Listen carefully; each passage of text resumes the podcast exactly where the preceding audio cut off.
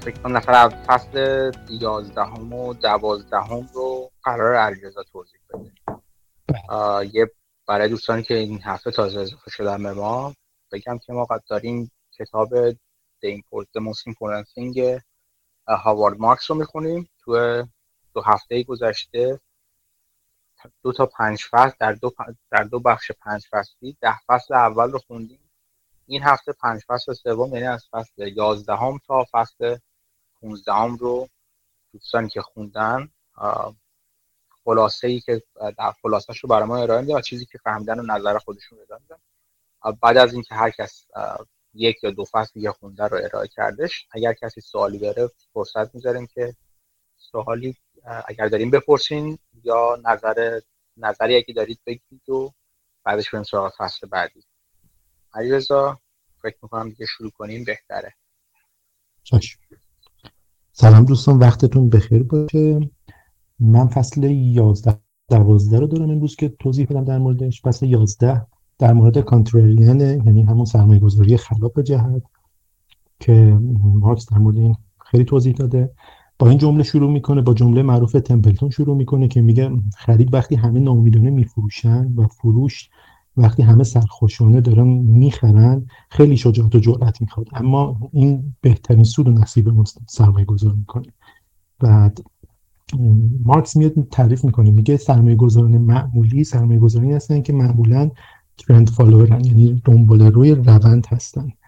و این سرمایه گذاران معمولا همجوری که خودش میگه یه بازده نسبی و بازده همون بازده که بازار معمولا می‌گیره رو کسب می‌کنن. اما سرمایه گذاران برتر اون سرمایه گذاران حرفه کسانی هستن که خلاف جهت عمل می‌کنن و خلاف جهت ترند عموم و عموم بازار حرکت می‌کنن که خود این نیازمند تفکر مرحله دو یعنی اون سکند لول تینکینگ یعنی حالا مرحله دو اسمش می‌تونیم نظر می‌تونیم بهش بگیم تفکر عمیق‌تر ریزبانه‌تر موشکافانه‌تر که چیزایی رو می‌بینن که شاید عده زیادی از افراد تو بازار و افراد عادی نبینن.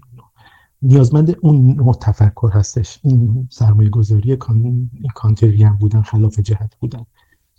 بعد میاد تعریف می‌کنه میگه اصلا ترند چجوری به وجود میاد؟ ترند حاصل توافق و اجماع نظرات افرادی که تو بازار هستن. بر حالا توافق می‌تونه بر اساس خوبی چیز باشه که ترند سودی درست می‌کنه.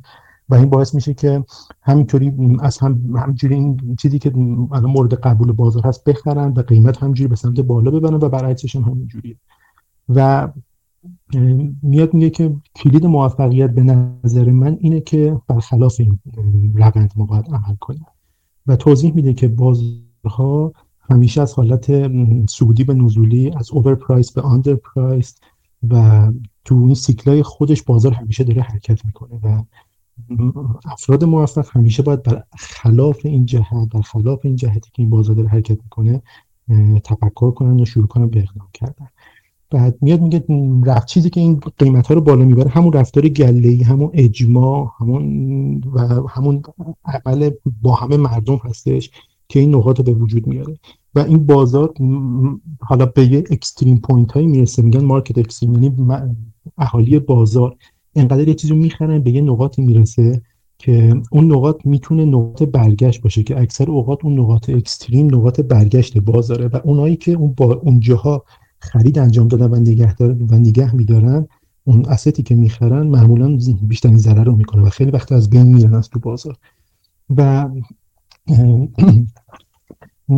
بعد میگه حالا این مارکت اکستریم ها اگه اگه تو تاپ باشه یعنی خریدار کنترل رو دارن و خریدار قدرتشون فروشنده بیشتر می‌خرن و به جایی میرسونن تا اون قیمت بالا میرسونن. و اون آخرین نفری که خرید رو انجام میده اگه فهم دیگه به یه حدی برسه که فرداش کسی نباشه از اون بخره و که فروشنده پیدا بشه از فصل از اون روز بعدش تو بازار بازار اونجا میچرخه و به اون میگن نقاطی که چرخش اتفاق میفته و تاکید می‌کنه. میگه من تو این چند ساله که بازار رو نگاه می‌کنم خیلی این نقاط اکستریم به ندرت اتفاق میفته. شاید ده سال یک بار ما می‌تونیم این شرایط اکستریم رو تو بازار پیدا کنیم و پیدا کردن همین باعث میشه که نمی‌تونه نشه زیاد ازش پول در آورد بخاطر اینکه خیلی ده سال یه بار شاید شاید اتفاق بیفته. و برای همین باید ولی درسی که می‌تونیم ازش بگیریم اینه که می‌تونیم جایی این درس رو می‌تونه به ما بده که وقتی خرید کنیم که همه مردم از اون اسست نفرت داشته باشن همه اهالی بازار. و وقتی یه چیزی رو بفروشیم که همه عاشقانه دارن اونو می‌خرن. و این این درس رو می‌تونیم ازش بگیریم که این همین نشون میده که این رفتار کانترالیانه یعنی خلاف جهتیه. و میگه این خیلی آسون هم نیستش یعنی همین کان خلاف جهت بودن. اول اینکه باید مواردی رو پیدا کنیم که ارزش ذاتیشون خیلی فاصله داشته باشه با قیمتشون. و بعد از اینکه حالا انتخاب کردیم و بررسی کردیم این جنبه روانیش خیلی مهمه که خیلی باید قوی باشیم هم از نظر روانی که برخلاف نظر عموم بازار داریم قدم برمیداریم و همین که یه مدت یا اصلا کلا باید اون نظریه بازار کارا رو نادیده بگیریم. به خاطر اینکه اگه بازار کارا باشه پس اون اسست شما قیمتش درست بوده. پس باید اون اون نظریه رو نادیده بگیری برای برای اون مدتی که اونو داری یا کلا اصلا نادیده بگیری تا بتونی دوام تو این بازار. بعد میاد یه مثال میدن مثال خیلی جا هم زده.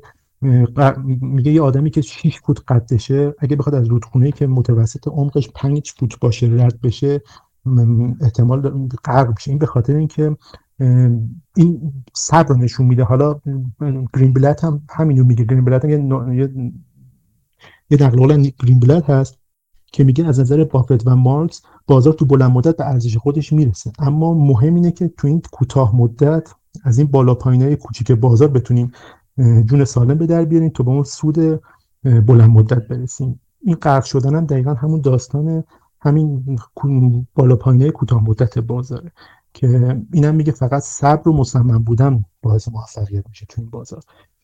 بعد حرکت پاندولی بازار صحبت می‌کنه که میگه بازار همیشه حرکت پاندولی داره و بازم باید مهارت آدم کانترولیان اینه که اینا رو بشناسه و همیشه صبر کنه و برخلاف اون عمل کنه. ولی میگه موضوعات دیگه هم هستش که فقط ما به عنوان این این خلاف جهت بودن و نمی‌تونیم فقط از این ابزار استفاده کنیم چون خیلی فاکتورهای دیگه تو بازار تاثیر می‌ذاره. پس باید موارد دیگه حالا در موردش صحبت نکنیم تو این پس میگه ولی باید اونام دقت کنیم بهش. همیشه از این نمیشه فقط به تنهایی پول در آورد بعد میگه اگر هم یه سختی دیگه که این کار داره شما اگر مثلا برید یه استی رو پیدا کنید که اوور باشه و اینو تشخیص بدید که اوور این بازار هیچ وقت این کارو می‌کنه که شاید یه هفته ده روز بعدش اون برگرده. نه شاید مدت ها شاید سالیان سال. بازم این اوور ولیود همینجور ادامه پیدا کنه و به مثلا به قیمت خیلی گرونتر تبدیل بشه.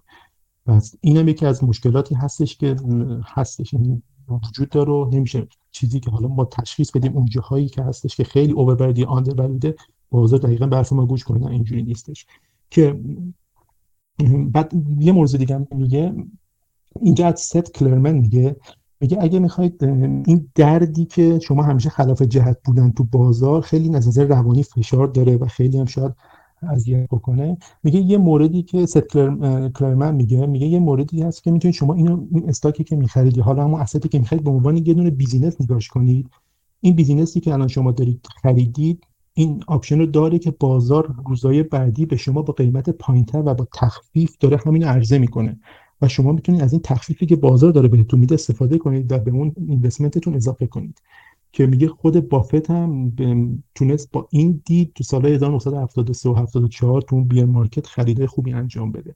و این باعث میشه که از اون اگه به این دید نگاه کنید که این تخفیف رو دارین شما می‌گیرین تو آینده از بازار و بر به نفع شماست این از اون فشاری که برخلاف جهتی خیلی شاید کم, کم کنه براتون. بعد بازم یه نظر دیوید سوینسن رو میگه که از Yale University که جزء سرمایه گذاری که مدیر سرمایه گذاری اونجا بوده. اونم میگه که همین خلاف نظر عمومی بودن اعتماد به نفس زیادی می‌خواد و یه قدرت یه پروسه تصمیم گیری قوی هم میخوادش که بتونید موفق بشید توی این بازار. مارکس میاد میگه که برای من خیلی جالبه. یه مواردی هست که خیلی اهالی بازار روش اتفاق دارن و فکر می‌کنن که درست میشه اما کاملا برعکس نتیجه میده. چون مردم مردم و اهالی بازار این پروسه‌ای که منجر به سودسازی این دارایی ها و این اسید ها میشه رو کامل نمی‌دونن چیه. بعد مثلا میگه شما به عنوان مثلا یه مورد سرمایه گذاری که همه قبولش دارن و همه الان مثلا دوستش دارن وقتی می‌بینید میگن به خاطر اینکه این عملکرد خوبی توی مدت داشته باشه پس حتما تو آینده عملکرد خوبی داره. که میگه اصلا کاملا غلطه و این شاید خیلی اتفاق نیفته. و چون همه اونو دوست دارن و شروع به خرید اون کردن اون قیمت رو بردن بالا و افراد جدیدی که اضافه میشن و تازه آشنا میشن با این موضوع اونا بازم می‌خرن و این داستان بازم مور اوور می‌کنن پرایس می‌کنن. و این و میگه وقتی این اتفاق میفته دیگه شما تو اون تو اونجا دیگه نمی‌تونید دنبال خرید خوب باشید و سودی نداره براتون اون خریدتون. برای همین اکثرا اونایی که دیر وارد این معرکه میشن ضرر می‌کنن.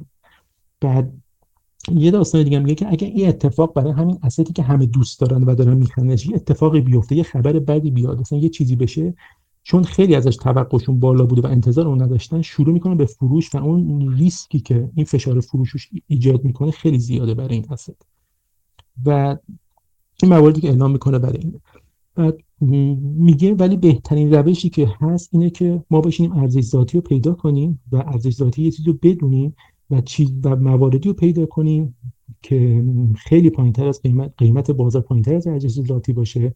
و هیچ کس حاضر نباشه اونو بخره تو بازار و همه اونو بفروشن و اصلا هیچ کسی اونو نگاه نکنه. ما در این شرایط می‌تونیم خرید خوبی انجام بدیم. حالا تو فصل بعدی که Finding Bargain ه اونجا قشنگ توضیح میده که کجا میشه اینا رو پیدا کرد. بعد میگه در در از سرمایه گذار حرفه‌ای دو تا آیتم هستش که اینو موفق می‌کنه. اینکه یه خصوصیاتی تو اون اسید کلاس ببینه یا تو اون اسید ببینه که هیچ کس اونو نتونه ببینه تو بازار. و حتی اون خصوصیت و اون پتانسیل تو قیمت لحاظ نشده باشه. بعد وقتی که اینو دید و اینو خرید بعد مورد دوم اینه که بعد از یه مدت بازار اینو ببینه بازار خصوصیات رو ببینه و شروع کنه به خرید. در این صورت این سرمایه‌گذار سرمایه‌گذار اینوستمنت موفقی داشته و می‌تونه موفق باشه. بعد یه چیزی که میگه یه مثالی می‌زنه از در مورد مواجهه با آینده در مورد که چجوری آینده رو میشه یه مثال سال 2008 رو می‌زنه بحران 2008 رو می‌زنه که میگه اتفاقات خیلی بد بود و دید کلی بازار دید بدبینی بودش. ولی میگه میگه من چیزی که تجربه کردم و یاد گرفتم اینه که برای مواجهه با آینده ما باید اول دو تا نکته رو پیدا کنیم که چه اتفاقایی ممکنه بیفته و احتمالی که اتفاقا بیفته چقدره. چون احتمال خیلی مهمه. بعد چون خیلی از این اتفاقایی که قبلا می‌گفتن شاید انجام بشه و بیفته تو بازار اتفاق نیفتاد. خیلی کمتر از اون اتفاق افتاد. و معمولا زمانهای بحران ها تصمیمات درستی رو نمی‌گیرن مردم و عموم مردم. برای همین میگه این خیلی مهمه که باور کنیم و بشینیم ببینیم که یعنی روشن فکرانه ببینیم که این احتمالات چقدر است که بیفته. بعد میاد یه مبحث یا مطرح می‌کنه تو این فصل در مورد اسکپتیزم حالا همون شک داشتن مشکوک بودن و پسیمیزم یعنی بدبین بودن. و بدبینانه بودن بدبین بودن. این دوتا رو میگه اول این دوتا اولا مترادف با هم نیستن خیلی فرق می‌کنن حالا می توضیح میده. بعد میگه اولا شک چرا خوبه برای سرمایه گذار؟ مخصوصا سرمایه گذاری کانتریان برای اینکه به همه مسئله کوچکترین مسئله آدم مشکوک میشه. بعد از اینکه مشکوک میشه می‌تونه بره صورت های مالی رو کنه و اتفاقایی که شاید عموم مردم تو صورت مالی پیدا نکردن اون آدم مشکوک پیدا می‌کنه اون دارو. و یه یه خوبی که داره این مشکوک بوده و همون شک اینه که دنبال رو نیست. یعنی ترند فالوور دیگه نیست. یعنی هر چیزو مردم بخره هر کاری که مردم بکنه اون کار نمی‌کنه. شک می‌کنه. و این بهش کمک می‌کنه در این راستا. بعد میگه حالا این با پزم با پسیمیزم یعنی همون بدبینی هم مترادف نیست. به خاطر اینکه جاهایی که خوشبینی بسیار زیاده اون شک به شما کمک می‌کنه که بدبینی شما فعال بشه. و مخصوصا تو نقاط اوج بازار که اون خوشبینی زیاده اونایی که شکاکن این بدبینی توشون ایجاد میشه که چرا اینجوری شده؟ نباید اینجوری بشه و شروع می‌کنه دنبال دلیل گشتن و دنبال یعنی روند جدید گشتن هستن.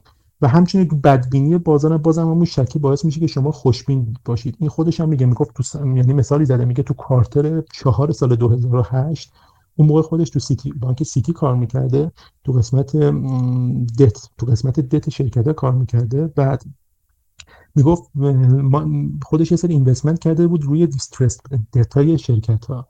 و می‌گفت تمام با هر کی صحبت می‌کردیم هیچ کس حاضر نبود این اینوستمنت رو انجام بده به خاطر اینکه انقدر بدبین بودن به بازار و می‌گفتن از این وضع بدتر میشه. اصلا این نمی‌تونستن اصلا فکر کنن که می‌تونن بازار بچرخه یا می‌تونه این خوشبینی حتی درصد کمی ازش خوشبینی توشون بود. ولی می‌گفت این شک به من کمک کرد و تونست خودش میگه میگه تو 18 ماه من تونستم سود 50 تا 100 درصدی از رو همین دیسترس دتام بگیرم تو اون دوران. و می‌گفت خیلی سخت بود که متفاوت فکر کنم اون موقع و خوشبین بودم. این خوشبین بودن تو اون شرایط برای من خیلی سخت بود. و خودش هم تعریف می‌کنه میگه بازم این داستان چاقویی که در حال سقوطه رو اون موقع می‌گفتن نه نباید بگیرید و با هر کی صحبت کردیم هر کی می‌دید به ما می‌گفت نداری اشتباه می‌کنید در صورتی که میگه الان و این تجربه من نشون داد که کار میگه سرمایه گذار ای اینه که ارزش ذاتی رو بدونه و بره پیدا کنه و این چاقویی که در حال افتادن رو با هنر و مهارت بگیره و ازش استفاده کنه. و میگه این درسی بودش که اون موقع من گرفتم. این پس مطلب اصلیش همین بود. من فصل دوازده رو شروع کنم بعدش اگر صحبتی هست انجام بدیم اگه می‌خواد فصل دوازده آره، هم فصل بعدی شروع کن. چشم. فصل جدیدم یعنی فصل دوازده اسمش Finding Bargain ه حالا پیدا کردن مواردی که حراج باشه یعنی قیمت بسیار پایینی داشته باشه. که مارکس میگه که یکی از بهترین کارهایی که سرمایه گذار می‌تونه بکنه اینه که خرید خوب انجام بده و بعدش زمان بده به اون خریدش که این به سود برسه. و میگه حالا این خرید خودش شامل چهار مرحله مراحلیه که حالا به چهار قسمت تقسیمش کرده.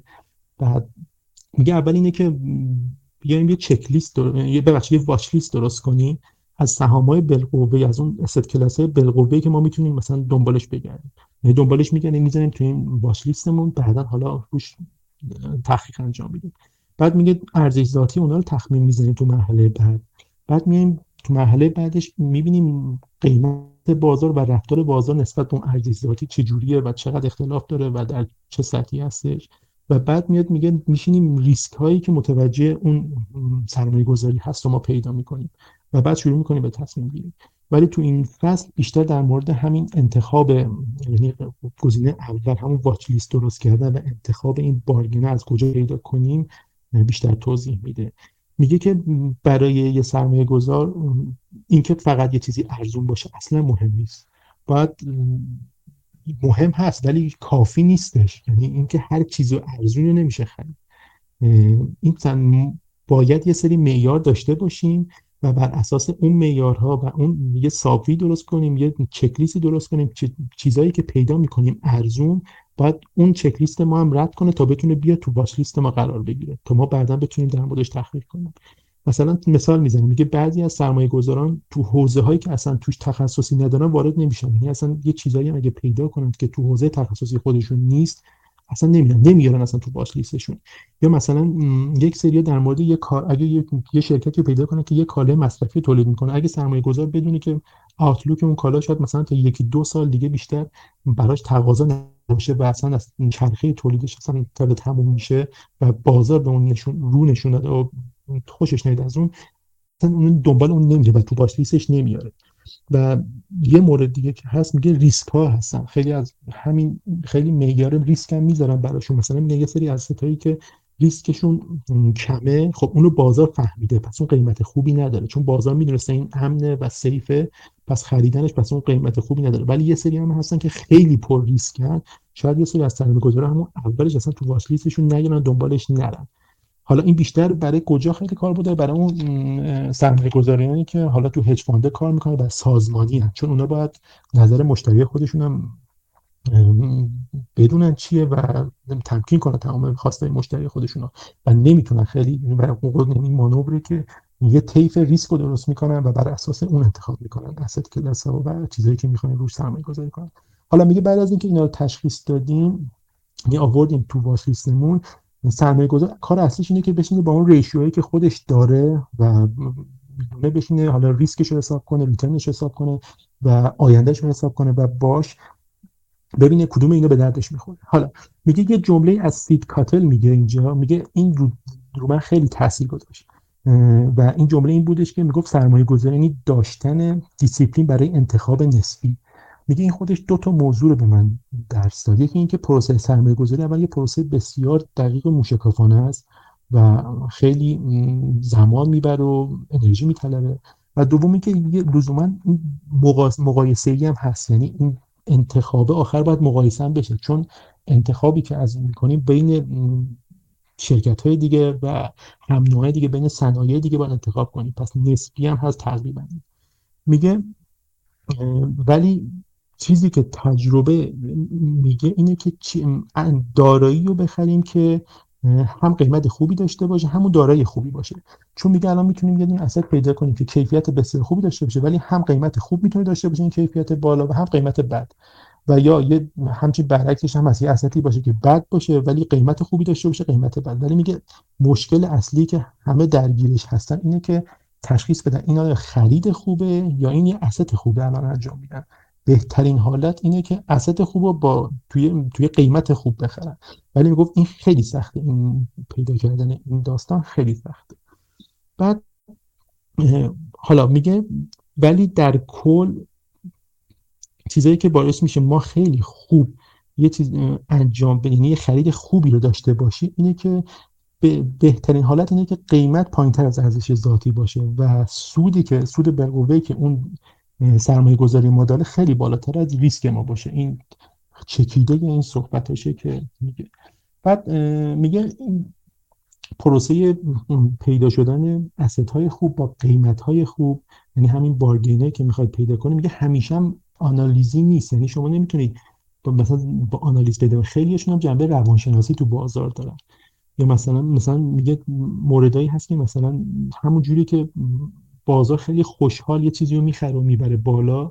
میگه اتفاقا بهترین حالت ها وقتی اتفاق میفته که تون تون سرمایه گذاری یا تون تون اسد یه مشکلی به وجود میاد و اون مشکل باعث میشه که این قیمتش خیلی بیفته. مثلا عقب افتادن اون اون صنعت از صنایع دیگه یا مثلا مثلا مشکلاتی که تو بالانس شیت داره یا مثلا اهرمای زیادی داره ریسک زیادی که داره این باعث میشه که این بارگن به وجود بیاد. و میگه یه مورد دیگه هم هست که اینجوری به وجود میاد اینه که این پروسه بازار کارا کارا قیمت رو بر اساس اطلاعات کامل و دقیق همیشه تعیین می‌کنه. ولی بارگینا وقتی به وجود میاد که سرمایه گذاران و کلا اهالی بازار اونو اون خصوصیت خاص رو به طور کامل تو اون شرکت نمی‌تونن ببینن. یا مثلا قدرت چیزی رو ترازنامه می‌تونن ببینن کل بازار نمی‌تونه ببره و ببینه و به اون پتانسیل اون شرکت هنوز پی نبرده. میگه در این صورت هم بارگین به وجود میاد و می‌تونید ما یه چیز خوب و با قیمت خوب بخریم. و میگه موردهای دیگه هم هست. مثلا اصلا یه سری استا هستن اصلا هیچ ازشون تعریف نمی‌کنه. شما نه تو مجله می‌بینی نه تو اخبار می‌بینی. میگه یعنی هیچ کس دنبالشون نمیره. ست کلرمن اینجا یه نقل قولی ازش می‌کنه. میگه هر چی بدنامی و زدگی نسبت به اون استی که می‌خواید شما سرمایه گذاری کنید بیشتر باشه. اون خرید خوبی براتون به وجود میاره. یعنی قیمت خوبی می‌تونید ازش بخرید. چون بازار دنبالش نیست. وقتی اینکه بازار دنبالش نباشه پس قیمتش زیاد احتمالا بالا نرفته. بعد میگه یه دلیل دیگه هم که هست که یه سری سرمایه گذاران هستن که حالا به اون لول دو یعنی اون لول دو تفکر لول دو رو ندارن. یعنی همین ساده نگاه می‌کنه یعنی مثلا می‌بینن شرکتی که ضعیف عمل کرده ضعیفی تو چند دوره داشته پیش خودشون میگن دیگه روی این سرمایه گذاری ما نمی‌کنیم. برای همین ولی دید اونایی که کانترولرن میگن ای چه خوب. یعنی اونو این عملکرد ضعیف و باعث باعث پایین اومدن قیمت اون شرکت می‌بینن اون اسست می‌بینن و از این استفاده می‌کنن در صورتی که اون لول یکی اونه که ساده نگاه می‌کنن به قضیه اینجور نگاه نمی‌کنن. پس این هم می‌تونه خودش برای خودش یه موردی باشه که یه بارگن به وجود بیاره. و میگه که حالا میگه که یه سری هم بارگن هست یعنی استا هستن اصلا دید مردم مقبولیت خاصی نداره. همون همون که گفتم در مورد صحبت مثلا جایی صحبت نمیشه. ولی مثالی که می‌زنه میگه اون سالی که خودش تو شرکتی کار می‌کرده تو همون سیتی بانک کار می‌کرده می‌گفت تو قسمت کانورتیبل نوتس بوده یا بانس بوده. می‌گفت ما به سرمایه گذار پیشنهاد می‌کردیم که بیاید اینا رو بخرید. چون اینا هم قابلیت با... یعنی هم bond هم می‌تونید بعدا convert کنید هم قابلیت stock شدن داره. و شما می‌تونید از هر دو می‌گفت نمی اومدن به خاطر اینکه اصلا می‌گفتن چرا این کار باید بکنیم چرا بریم هم ریسک اینو قبول کنیم که bond بشه هم اینو هم stock بشه؟ و می‌گفت من تو اون موقع دقیقا تمام این خصوصیاتی که الان اعلام کردم که برای asset ی که اصلا کسی بهش نگاه نمی‌کنه تو این convertible بود. و می‌گفت من خودم شروع کردم اون موقع سرمایه گذاری که بعدا هم از سیتی که اومدم بیرون با شریک های دیگهش حالا شرکت سرمایه گذاری خودشون رو درست کردن که فقط رو دیسترس استا و دیسترس بانزا سرمایه گذاری می‌کردن. و می‌گفت تمام این خصوصیات اون موقع من می‌دیدم. هیچکی دنبالش نمی‌رفت. می‌گفت ما هر چی تبلیغ می‌کردیم هر چی اعلام می‌کردیم که این می‌تونه این کارو بکنه می‌گفت نه کسی دنبالش نمیره بعدش میاد میگه تو بازار سه دسته ما حالا قیمت داریم که اوور پرایسی که اصلا به کار ما نمیاد ما دنبالش نمیریم. یه سری asset ا هستن که fairly price شدن یعنی معقول, معقول price شدن. قیمت معقولی دارن که میگه اینا سود معقول معمولی میدن که ما دنبال این سود معمولی نیستیم ما دنبال اون سود خیلی خوبه هستیم. میگه پس ما مجبوریم بریم دنبال underpriced ا که حالا بازم تقریبا همون موارد اعلام می‌کنه که میگه کجاها این underprice پیدا میشه؟ میگه جاهایی که هم جاهایی که اینا کمتر شناخته شده باشن. جاهایی که مشکل فاندامنتالی داشته باشن و کسی ازشون سر در نیاره. جاهایی که اصلا خبره جنجالی در موردشون باشه و اصلا خیلی بترسن سراغ اینا برن. و مثلا میگه جاهایی که اصلا پورتفولیو بزرگ و پورتفولیو که معروفن اصلا دنبال اینا نمیرن که تو پورتفولیوشون بیارن. این اصلا مناسب نمی‌دونن این اسطاری که بیارن تو پورتفولیو خودشون. و جاهایی که بازده کمی داشته باشن برای یه مدت و این یعنی بازده کمی داشته باشه میگه تو اینجاها باید دنبال این آندر پرایس تا بگردیم. و میگه در کل باید جاهایی گشت که درک و برداشت بازار از اون اسید پایین تر از واقعیت اون باشه. یعنی اون چیزی که بازار باور داره نسبت به اون اسید خیلی پایین تر از اون چیزی باشه که اون اسید هست. در این صورت میگم می‌تونید دنبال اون بارگین باشیم و اون خرید خوب انجام بدیم. این مواردی بودش که حالا تو این فصل بود البته کوتاه بودن دو تا فصل ولی اگه حالا سوالی بود من در خدمت هستم. خودت برای چه نکته جالبی داشتی حالا فکر می‌کنی که بیشتر تدبیر یعنی چیزی که به یادت موند از این دو تا فصل. ببین من اونجایی که خودشم چند دو بار یا سه بارم گفت گفت این همین کانتریان بودن شاید خیلی سودآور نباشه تو شرایط بازار چون بیشتر اوقات حالا اوقات بازار افیشنت و بازار کاراست و خیلی سخت شده که از اون راه بشه پول رو بود ولی بازم می‌گفت این کمک رو می‌تونه این دید رو به شما بده این دید شما رو تقویت کنه که دنبال رو این که همه یه چیزی رو دارن میرن بخرن شما این کارو نکنید جالب بود برای من. اینا اینا این توضیح بدم که این حرف درستی هستش. اینو بیشتر با این پس زمینه ببینید که یک زمان زمانی یکی از روش های سرمایه گذاری quantitative یا کمی بگیم حالا اسمش عددی این بودش که مثل همون کاری که حالا بن گراهام کرد وقتی روش بن گراهام که net net ا بودش که در مورد چند بار صحبت کردیم اون راه مشابه اون روش ها هم اومد. کسایی که مثلا خواستن یک دید کمی رو به بازار فقط یعنی نگاه عددی و نه کیفی رو به بازار داشته باشن و اون کمیت رو حتی بعضا کیفیت رو هم به, به عنوان عدد بیارن. یک زمانی را مثلا با الهام از همین دید کانتراریان یا مخالف جهت خلاف جهت بودن و حالا گفته های پندلتون که مثلا هر وقت تو بازار خون را میفته که حالا چند جور میشه ترجمه کرد این حرف رو میگه when there's blood in street منظور از street ممکنه وال استریت باشه و blood اون قرمز بودن همه نمادها و اینا باشه. به هر حال وقتی این حرف تمپلتون رو معیار قرار دادن یک سری اومدن این روش رو انداختن که مثلا گفتن ما میریم سراغ شرکت هایی که توی 52 weeks low هستن. یعنی چی؟ یعنی توی 52 هفته یا یک سال گذشته به کم در کمترین مقدار خودشون هستن. و یه سری اون چندین سال پیش چند دهه پیش سری کار عددی انجام شد و نشون دادن که اگر یک سبدی از اینها خریداری بشه یک سبد نه یک چیز نه یک فقط یک سهام. یک سبد خیلی بزرگی از اینها خریداری بشه که متنوع سازی و متکثر سازی و همون diversification توش انجام داده باشن. در مثلا سال آینده اتفاقا سود بیشتری رو می‌گیره از سرمایه از اون سهامی که مثلا تو 52 weeks high اصلا یا حتی از میانگین بازار. یه همچین کارهای عددی انجام شد و نشون داد که اتفاقا اون صرف مخالف جهت حرکت کردن یعنی بری سراغ دارایی که اتفاقا بیشترین سقوط رو داشتن می‌تونه خیلی مفید باشه. ولی خب این با گذشت زمان بازار در مورد اینها هم خیلی selective شد یا خیلی گزیده نگر شد و تونست اونایی که نباید باشن رو در سختش کرد. همین الان اگه شما نگاه کنید یکی از اگر مثلا وال استریت رو نه وال استریت جورنال هنوز این کارو می‌کنه نه ولی مثلا می‌دونم که Value Line جزء فیلتر هایی که هر هفته میده بیرون. یعنی نشریه های هفتگی که برای بررسی سهام میده بیرون این 52 ویکس لو جزء صفحات ثابتش هست. سهامی که در پایین ترین حد خودشون در 52 هفته یا یک سال گذشته قرار گرفتن. حرفی که هاوارد مارکس می‌زنه که صرف مخالف بودن خلاف جهت بودن ممکنه کار نکنه و احتمالا کار نکنه این هستش. یعنی شما اگر ندونید اون شرکت چی میگذره و فقط صرف اینکه اون شرکت تو سرش خورده الان برین سراغش. حتی اگر یک سبد بزرگی رو از این شرکت ها انتخاب کنید و سعی کنید با متنوع سازی و بالا بودن تعداد ریسک خودتون تا حدی کاش بدین با این حال ممکنه خوب عمل نکنه. یه یادآوری کنم راجع به حرفی که علیرضا خیلی به خوبی بهش اشاره کرد از قول هاوارد مارکس که صرف اینکه یک اسد یک دارایی ارزون هستش دلیلی نداره که یک سرمایه گذار خوب سر ولی اینوستر برن سراغش.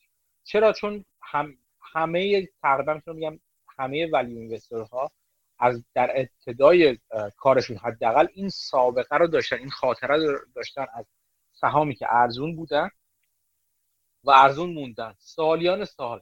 و حتی ارزونتر و ارزونتر و ارزونتر هم شدن.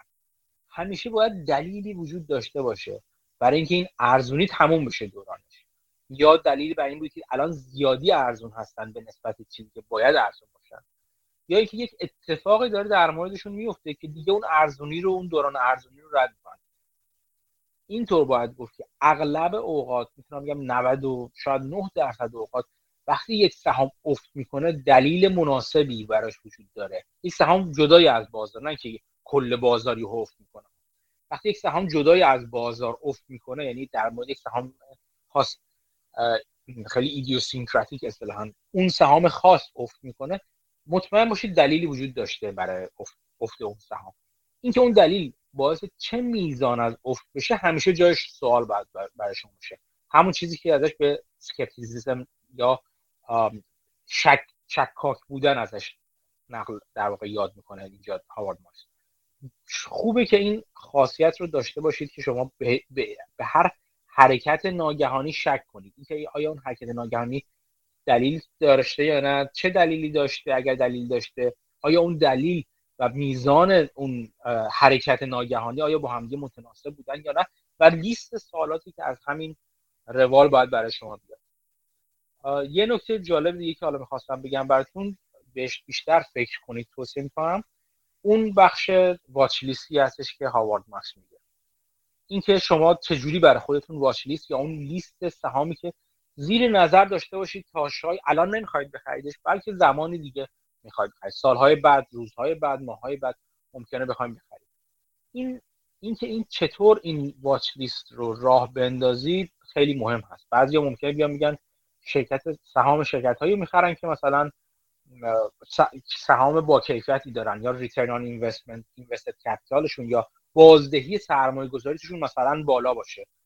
خب اونا رو می‌ذارن تو واچ لیست اونایی که فکر می‌کنن خوب است ولی الان قیمتشون مناسب نیستش این چی میگم؟ یعنی مثلا ROIC بالایی دارن ولی سهام خیلی گرونه. یعنی حالا گرونی با هر معیاری که می‌خوایم بسنجید با پی به ای بسنجید یا با ای به ای بیت بسنجید ای به ای یا بسنجید با هر معیاری که میسنجید. به نظرشون میاد سهام خیلی گرونه. این رو می‌ذارن تو واچ لیست یا اون لیست تحت نظر خودشون می‌ذارن. تا حالا زمانی دیگه به این نتیجه برسن که الان مثلا یه اتفاقی برای شرکت افتاده سهامش به شدت افتاده. معیار ارزونی گرونیش به معیار قابل قبولی به میزان قابل قبولی رسیده ولی کیفیت شرکت همچنان به صورت دائمی عوض نشده. یعنی ممکن الان فرض کنید که از گوگل شکایت بشه ادا... چی میگم بهش؟ اتحادیه اروپا از گوگل شکایت کنه. جریمه خیلی بزرگ چند چند میلیاردی یا چند ده میلیاردی رو برای گوگل ببنده و سهام گوگل اون فردای اون روز به شدت افت کنه. ولی شما بشین حساب کنید خیلی خوب این چند ده میلیارد به اندازه چه میزان از درآمد گوگل هستش؟ و بعد همین رو با هم دیگه synthesize کنین و در واقع آنالیز کنین تحلیل کنین به نتیجه که مثلا این همون جوری که بافت در مورد سهام امریکن اکسپرس یه بار گفت که اگه یادتون باشه یه بار ازش چند بار ازش حرف زدم و یه بار این اصطلاح خود بافت رو براتون گفتم. که بافت می‌گفت فکر می‌کنم که اصلا انگار یه چک dividend یه dividend شرکت گم شده. من یه چکی دریافت می‌کردم.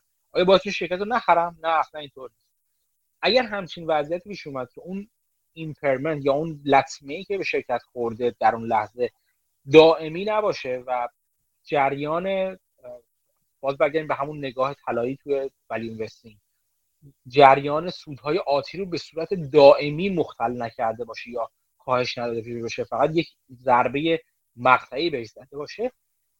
در اون صورت اون این خرید می‌تونه خرید با معنای باشه. مخصوصا حالا که قیمت شرکت افتاده. یه سری پس واچ لیست رو اینجوری درست می‌کنن. یه سری دیگه لیست رو درست می‌کنن با شرکتی که الان ارزون هستن ولی دلیلی هنوز براش پیدا نکردن که این ارزونی ختم به خیر میشه یا عوض میشه. مثلا یه شرکتی داریم که مثلا توی یک سهام توی سهام توی صنعتی کار می‌کنه که صنعت محبوبی نیست و این شرکت مثلا دچار مشکلات مالی هست و غیره و غیره. راه حلش هم این است که مثلا مدیریت مثلا اون یک بخشی از اون شرکت رو بفروشه از شهرش خلاص شه. بخشی که حاشیه سود بسیار پایین یا حتی منفی یعنی ضررده خودش رو توی خودش نگه داشته. و اگر شرکت اون بخش ضررده رو بفروشه شرکت می‌تونه شرکت سوددهی باشه. ولی شرکت هنوز هیچ اعلامی نکرده که آیا می‌خواد از شر این بازوی این قسمت ضررده خودش خلاص بشه یا یا از این قسمت کسب و کار بیاد بیرون یا نه. بنابراین ممکن تو واچ لیست نگهش دارید شما اینو ببینید که آیا مدیریت می‌خواد همچین تغییری رو بده یا نه. و چیزی که به دنبالش اون وقت خواهید بود نه پایین اومدن قیمت بلکه تغییر مدیریت تغییر نظر مدیریت و کاتالیست ها و به قول معروف میگن محرک های از این جهت باید میگم واچ لیست شما می‌تونه شکل های مختلفی داشته باشه. خیلی جالب است. اگر اگر شما همچین واچ لیستی دارین دوست دارین راجبش حرف بزنید بگید که چه واچ لیستی دارید. برای من جالب هست چون خود واچ لیست من یه واچ لیست چند بخشی هست. از انواع و اقسام نگاه مثل این که توش به وجود میاد. یه چیز دیگه هم اشاره کنم و بعد اگر دوستان دوست دارن همین الان هم اشاره کنم. اگر دوست کسی می‌خواد صحبت کنه سوالی کنه می‌تونه دستش رو ببره بالا و حرف بزنه. یعنی من میکروفونش باز می‌کنم که صحبت کنه. این رو هم اشاره کنم چیزی که تجربه خیلی خیلی اخیر و متأخر خود من هستش اگر خاطرتون باشه من یک دوباره راجع به جو در دوران جوونی بافت صحبت کردم و یه بار فکر کنم یه توییتی زدم توییتی رو توی گروه هم گروه تلگرام منتشر کردم. راجع به اینکه بافت Moody's Manual های اون موقع مجموعه هایی بودن به اسم مجموعه Moody که حالا مثلا شبیه Value Line هر سهام یک یک یک بخش کوچیکی بخشی از صفحه یا یک صفحه یک صفحه هستش و مشخصات کلیدی رو توشون می‌ذارن و همین. یعنی خیلی وارد عمق نمیشن. فقط مثلا میزان فروش سود نمی‌دونم مارجین ها اینا رو در طول چند سال می‌ذارن و الی آخر. یه کار بافت این بود که اینا رو ورق می‌زد و می‌خوند و بعد مثلا از توش چیز می‌کرد. ایده می‌گرفت که بره سراغ آیا عمیق‌تر بشه نه. این کارو من مدتی دارم می‌کنم خودم. یعنی مشترک ولیو شما کاری که شما خودتون می‌تونید اصلا با بدون ولیو یا هر چیز دیگه فقط با داشتن لیست سهام مثلا یه بازار خاص مثلا سهام مثلا چه می‌دونم اسمال کپ های مثلا بازار آمریکا یا کانادا یا هر کشوری که هستید تو ایران مثلا لیست سهام داشته باشید با یه فیلتر اولیه خیلی ساده مثلا اینکه میگی من دنبال سهام با مارکت کپ زیر انقدر میگردم. بعد میرین توشون شروع می‌کنیم بررسی کردن. کلی و خیلی از ارتفاع زیاد در واقع به خدمت شما از کنم صورت های مالیشون. من چند وقتی دارم این کار رو انجام میدم خودم. یعنی یکی از راه های تکمیل کردن واچ لیست برام این هست. چیزی که من بهش رسیدم خب اگر این کار رو واقعا شروع کنید انجام دادن می‌بینید که خیلی از سهام شاید مثلا 70 درصد سهامی که می‌بینید همون اول برای برای من حداقل اینجوری 70 یا حتی بیشتر از درصد سهام خط قرمز اصلا نمی‌خوام.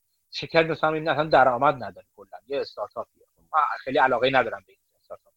می‌بینی شرکت سالیان سال سودی نداده. فقط داره ضرر هم باشه داره جمع می‌کنه. من به اونم علاقه ندارم.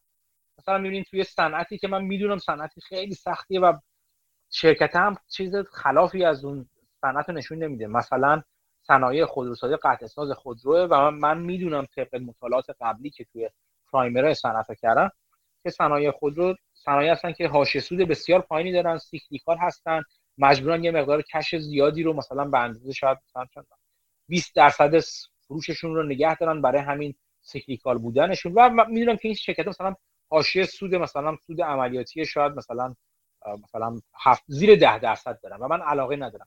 تو اینا برام جالب ببینم اگه یه شرکت مثلا یا 15 درصد سود عملیاتی داره حاشیه سود عملیاتی داره کنجکاو میشه. ولی مثلا یه شرکت عادی که نگاه می‌کنم میگم آره اینم 8 درصد 4 درصد خیلی برام جالب نیست این شرکت ها یعنی میگذرم ازش. واسه می‌خوام بگم شرکتی که ازش میگذرین زیاده. ولی بعضی وقت مثلا یه شرکت هایی می‌بینی که شما تو صنعت خاصی هستن که شما دوست دارین مثلا مثلا تو بخش متال فابریکیشن اسمشو میارن. حالا بخش صنعتیه دیگه. میارن شو بعدم هم شما نگاه می‌کنید مثلا حاشیه سودار نگاه می‌کنید در طول سالا اول 10 15 درصد بوده. خب خیلی هم خوب اومده پایین اومده پایین اومده زیر مثلا 10 درصد اومده پایین 4 درصد 5 درصد. سال 2019 و 2020 سالا بدتر شده. اصلا منفی شده سودی نداده. تو یکی دو سال مثلا یک چند کوارتر گذشته مثلا اومده بالا شده یکی دو درصد. این خیلی خب هیجان انگیز نیستش. نشون میده خب ممکنه آیا تغییری رخ داده تغییری رخ نداده. یه چیزی مشکوک میشه و مثلا شما هم همچنان اگه نگاه کنید فقط به سود ببینید که خب اینا هنوز زیر اون حد مورد علاقه من هستش. خیلی حاشیه سودی نداره رو رد میشین. این اتفاقی افتاد که برای شرکتی که من دارم همین الان بررسی می‌کنم. حالا احتمالاً تو گروه می‌ذارم که دوستانم اگه دوست داشتن بیشتر راجعش بخونن. یه تمرین گروهی خب؟ ولی می‌گذاریم. بعد مثلا می‌خوام بگم که از این شرکت می‌گذاریم و تو واش لیست نمی‌ذاریم. ولی بعضی وقتا من دارم می‌بینم که یک نگاه عمیق‌تر یک نگاه عمیق‌تر از این نظر که شاید بشنوید شاید یه جای بخونید. یه خبری من یه خوندم که حالا فلان همین شرکتی که دارم بررسی می‌کنم یک بخش مثلا انرژی خودش رو یه بخش شرکت مثلا صنعتی که قطعات صنعتی و فلان می‌سازه. تو بخش مختلف بخش نظامی بخش نوکلیر بخش پتروکمیکال بخش انرژی هست داره کار می‌کنه. و به این چیز می‌رسم که یه خبری می‌خوام که چند سالی که شرکت شروع کرده به قول دایوست کردن یا خلاص شدن از شر بخش انرژی خودش. و داره سرمایه گذاری داره دنبال هدف میگرده توی بخش مثلا نظامی خودش. بعد این جرقه به من برای من می‌خوره یعنی برگشتم بعد چند روز دوباره برگشتم به جای قبلی گفتم که خب چه خبر شده؟ و می‌بینی که اون زیر اون اتفاقه داره میفته یعنی این شرکت داره اون شخ... خلاص شدن از شر بخش های ضررده خودش رو و تمرکز روی بخش های سودده خودش رو داره انجام میده. چیزی که فقط با نگاه بعد شاید سخت باشه در نگاه اول. به چشم اومدن. می‌خوام بگم که درست کردن watch فقط با یک دید کمی و quantitative شاید کامل نباشه. این درسی بود که من تو این چند وقت بر خودم گرفتم. شاید کافی نباشه. یعنی شاید باید یک قدم عمیقتر شد و کمی بیشتر دونست راجع به شرکت. چیزی که با مطالعه تنکی یا تنکیو یا گوش کردن به conference call شرکت من می‌تونستم متوجه بشم ولی اون اول متوجه نشدم. نگاه من به خبر خبره چیز بود. خبر دیدن اون خبر که خبر قدیمی هم بود البته. باعث شد که یه بار دیگه برگردم. به این همین دلیل است که باز کردن نگاهتون می‌تونه جالب باشه می‌تونه برای شما کارساز باشه. یه خوبی که اینجور مرور شرکت ها داره اینه که بعد از اینکه مثلا چند کوارتر شرکت ها رو مرور کنید. مثلا این کار که دارم میگم این Value Line شاید عکسش یه بار گذاشتم اصلا به صورت ویدیویی بهتون براتون نشون چه جوریه چی هست این سرویس؟ چجوری کار می‌کنه؟ و من خیلی دوست داشتم تو ایران همین سرویسی راه میافتاد. فکر می‌کنم می‌تونه سرویس پول سازی باشه چه برای سرمایه گذاران چه برای کسانی که این سرویس رو راه میندازن. اینو یه بار من به این آقای رضا خانکی یه بار نمونهشو پیشنهاد کردم. نمی‌دونم دنبالش رفت نرفت یا همش کار که بعضی گفتن یه کارهای مشابهی داره میشه ولی نه به این اون ولی چیز خیلی خوبی من حتما یه بار یه چیز ویدیویی می‌سازم و نشون میدم بهتون که چی هستش و چجوری با ولیو لاین کار می‌کنه اینو می‌خواستم بگم. این مرور شرکت که شما همه شرکت های تو بازار با یک چیزی رو بشناسید یک خوبی داره. اینکه بعدا هر خبری می‌خونید یادتون میاد من این اسم یه جا شنیدم. این یه شرکتی بود که من می‌دونستم. می‌دونید؟ یعنی در در طول سال کوارترهای آینده سالهای آینده اون خبرهایی که می‌خونید براتون یک معنی داره. شاید همینجوری بخونید یک یه شرکتی فلان شرکتی رو خرید. خب چی مثلا؟ ولی اگر یک بکگراندی داشته باشید از اون شرکت حالا براتون می‌تونه معنی دار بشه. یا حتی اگه معنی دار نشه براتون جای سوال وجود داره که نکنه این الان اتفاقی که می‌خواستم مدت ها می‌خواستم بیفته تو این شرکت الان داره میفته. حتی اگه من تو واچ لیست خودم نداشتم. صرف اینکه شرکت ها رو بشناسید خیلی می‌تونه مفید باشه. ببخشید که زیادی. حرف زدم در این زمینه. فکر می‌کنم که این دو تا فصل خیلی جالب بود که میارزه که نگاه عمیق‌تر داشته باشید. اگر دوستان سوالی صحبتی دارن لطفا دستشون رو بلند کنن. بگن ممنون علیرضا خیلی خوب توضیح دادی و شموری. من خودم خیلی لذت بردم از توضیحی که دادی. خواهش می‌کنم دست شما دارم مرسی. اگر کسی سوالی نداره یا حرفی نداره بریم سراغ فکر کنم نفر بعدی مسعود هستش که بس فصل 13 رو می‌خواد بگه. مسعود میکروفون تو باز کنه سلام. من فقط دو تا نکته بگم بعد شروع کنم یکی اینکه این مثالی که زدین که وقتی میریزه بعد نگاه کنیم که چرا ریخته و چقدر درست بوده یا نه این مثالش فکر کنم کمپانی که حمیدم روش سرمایه‌گذاری کرده بود مثال انرژی بود. یه کمپانی یوتیلیتی برق بود تو تگزاس که وقتی که اون یخ زد همه جا این کمپانی 700 800 میلیون ضرر کرد و market cap ش از 10 billion مثلا شد 8 billion یا 7 billion. یعنی مثلا 3 میلیارد دلار از دست داد رو market cap در صورتی که ضرر مالیش فقط 700 میلیون بود و موقت هم بود. یعنی اینجوری نبود که earning ش کم شده باشه. بعد خب این مثلا توجه منو جلب کرد هم چیزی که آقا میلی می‌گفت. بعد نگاه کردم خب قیمت قبلش هم حتی شاید یکم هم undervalue بوده یا fair value بوده و الان واقعا undervalue و market overreact کرده اون الان مثلا 8 ماه نمی‌دونم کمتر 6 ماه گذشته از اون تاریخ و 30 درصد اومده بود پایین الان برگشته به همون قیمت یعنی 50 درصد رفته بالا و به all time high ش رسیده. یعنی همچین نگاهی واقعا می‌تونه سودده باشه.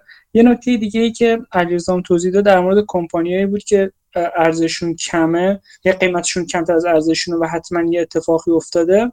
Greenblatt تو magic formula ش همین رو تاکید می‌کنه میگه که اگه بگردیم مثلا تو اون magic formula ش میاد sort می‌کنه سهاما رو و میاد سهامایی که دو تا شاخص خوب دارن رو در مجموع رو بر اساس اونها مثلا سی تای اول رو انتخاب می‌کنه و یه پورتفولیو میبنده. میگه که شما اگه بخواین این روش رو به جایی که بیاین اون اون diversification انجام بدیم و اون پورتفولیو رو ببندیم بیاین انتخاب بکنیم. بگین که مثلا این این سهام رو نمی‌خوام به این دلیل اون سهام هم نمی‌خوام به این دلیل. یه تعدادیش رو حذف کنین که مثلا چیزایی که میمونه بهتر باشه. اگه این کار رو بکنین backfire می‌کنه. یعنی نتیجه بهتری نمی‌گیرین نتیجه بدتری می‌گیرین. چرا؟ چون سهامه یه چیزی داره که ممکن بعضی از این سهام یه چیزایی دارن که ممکنه شما رو زده بکنه. بگی بگیم مثلا okay همچین اتفاق بدی افتاده پس من اینو نمی‌خوام. ولی اینا ممکنه همون برنده های این پورتفولیو باشن که شما حذفشون کردین و این باعث میشه نه تنها outperform نکنه و بهتر از بازار عمل نکنه بلکه ممکنه ضعیفتر از بازار عمل بکنه این magic formula با اون سهام خوبی که شما حذف کردین. این diversification مهم میشه وقتی که شما یه نگاه کلی دارین و نمی‌خواین رو تک تک کمپانی عمیق بشین بهتره که یه پورتفولیو از سهامایی داشته باشین که اون ویژگی رو داره که توی میانگین اون چیزی که می‌خواین اتفاق بیفته. این این دو تا نکته بود که می‌خواستم بگم. حالا من قراره فصل 13 رو بهتون بگم. تیتر title فصل این patient opportunism که من حالا ترجمه می‌کنم فرصت طلبی صبورانه. اینو با یه quote شروع می‌کنه با یه جمله از پیتر برنستین که کتاب های زیادی نوشته مثل Against the Gods که در مورد ریسکه و چیزهای دیگه. که این quote اینو میگه میگه که the market is not a very accommodating machine. it won't provide high returns just because you need it. میگه که market اهمیت نمیده که شما چی می‌خواین. اگه شما return بالا می‌خواین سود زیاد می‌خواین market لزوما اونو به شما نمیده. و خب این شما نیستین که تصمیم می‌گیرین که market چی بهتون میده.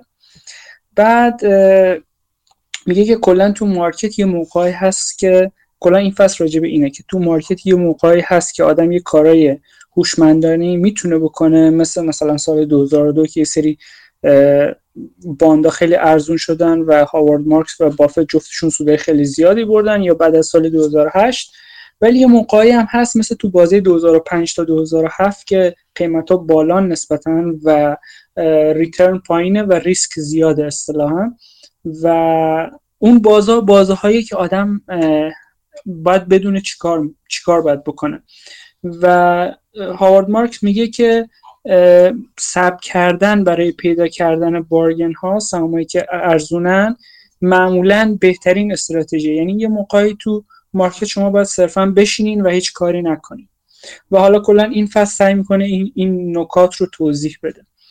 بعد میگه که ما توی اوکتری که اون جایی که اون فاندی که هاوارد مارکس ساخته میگه ما یه جمله ای داریم که همیشه میگیم که اینه که ما نمیریم دنبال اینوستمنت اینوستمنت ما رو پیدا می‌کنه.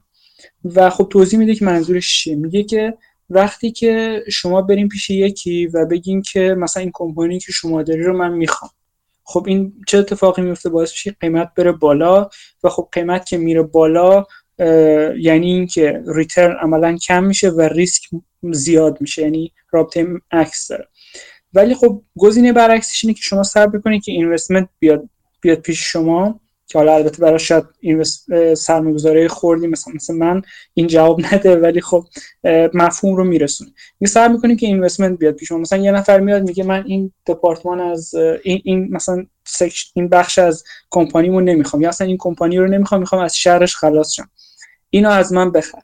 خب اون موقعش قیمت میره پایین چون طرف می‌خواد به شما بفروشه و این باعث می قیمت بره پایین یعنی که ریترن زیاد میشه و ریسک کم میشه. اگه شما این استراتژی رو پیش رو بگیریم بعد میگه که تو اوکتری کاری که ما می‌کنیم اینه که بدونیم که یعنی درک بکنیم که شرایط مارکت چیه و بر اساس اون رفتار بکنیم. و خب میگه شما یه سری گزینه های دیگه هم داریم شما می‌تونین اصلا درک نکنین که market چه وضعیتی داره. صرفا همون کاری که همیشه می‌کردین رو بکنین برای سرمایه گذاری یا اینکه شما درک بکنین که market چه وضعیتی داره ولی ignore ش بکنین بهش اهمیت ندین و کاری که همیشه می‌کنین رو بکنین. و یه حالت دیگه هم اینه که فرض بکنین فکر کنین که این تصور رو داشته باشین که می‌تونین اصلا شرایط market رو شما عوض بکنین. حالا یا یه player بزرگی هستین یا مثلا به turnaround بازگردوندن مثلا یه business به سوددهی فکر می‌کنین یا چیزای شبیه به این. و خب مارکس معتقده که تنها روش منطقی و قابل اتکا همون روش اول که آدم درک کنه شرایط market چیه و بر اساس اون رفتار کنه نه گزینه های بعدی که آورد و یکی یکی شمرد. بعد برمیگرده به خاطراتش تو دانشگاه وارتون که میگه که اونجا که درس میخوندم من با 5 تا درس غیر تخصصی می‌گرفتم آزاد بودم 5 تا درس از جاهای دیگه بگیرم و اومد درس ژاپنی رو گرفت. 5 درس در مورد ژاپن گرفت. و این 5 درس فلسفه فکری هاوارد مارکس رو تا حد زیادی شکل داد و با concept mujo آشنا شد که این concept همون concept ی که در موردش حرف می‌زنه توی این آخرین نامه ای که فرستاده و آقا هم share کرد. و یه جورایی معنیش اینه. این این این inevitability of change. یعنی که همه چی تغییر می‌کنه. اگه بازار داره میره بالا تا ابد نمیره بالا برمیگرده پایین. و اگه بازار داره میره پایین تا ابد نمیره پایین و میره بالا. و کلا این تغییر رو میگه. مثلا اگه ریترن تو بازار زیاده تا ابد این اتفاق این ادامه دار نیست و ریترن کم خواهد شد و بالعکسش. یعنی این تغییر همیشه اتفاق خواهد افتاد. و این فلسفه فکری هاوارد مارکس رو شکل داده و توصیهش اینه که میگه که ما باید درک بکنیم که شرایط بازار چیه بازاری که توش هستیم اون شرایط رو بپذیریم یعنی اگه اون شرایط خوبه یا بد باید بپذیریمش و واقعیت رو قبول بکنیم. بعد خودمون رو نسبت به اون شرایط تطبیق بدیم. کلمه کوپ رو میگه. حالا من اینجوری ترجمه می‌کنم. و میگه در نهایت باید یه واکنشی نسبت به اون انجام بدیم بر اساس شرایطی که هست که return زیاد ریسک پایینه یا بالعکس و بر اساس اون چه کاری باید انجام بدیم. بعد میگه که وارن بافت تو نامه سال 1997 برکشایر تو annual report ش این رو به یه حالت دیگه مطرح می‌کنه همین چیزی که هاوارد مارکس به اسم mujo و فلسفی بهش نگاه می‌کنه. میگه بافت اینو به صورت یه مثال قابل لمس میگه. مثال بافت مثال تد ویلیامزه که یه بازیکن بیسبال بوده که بعدا مربی هم شد.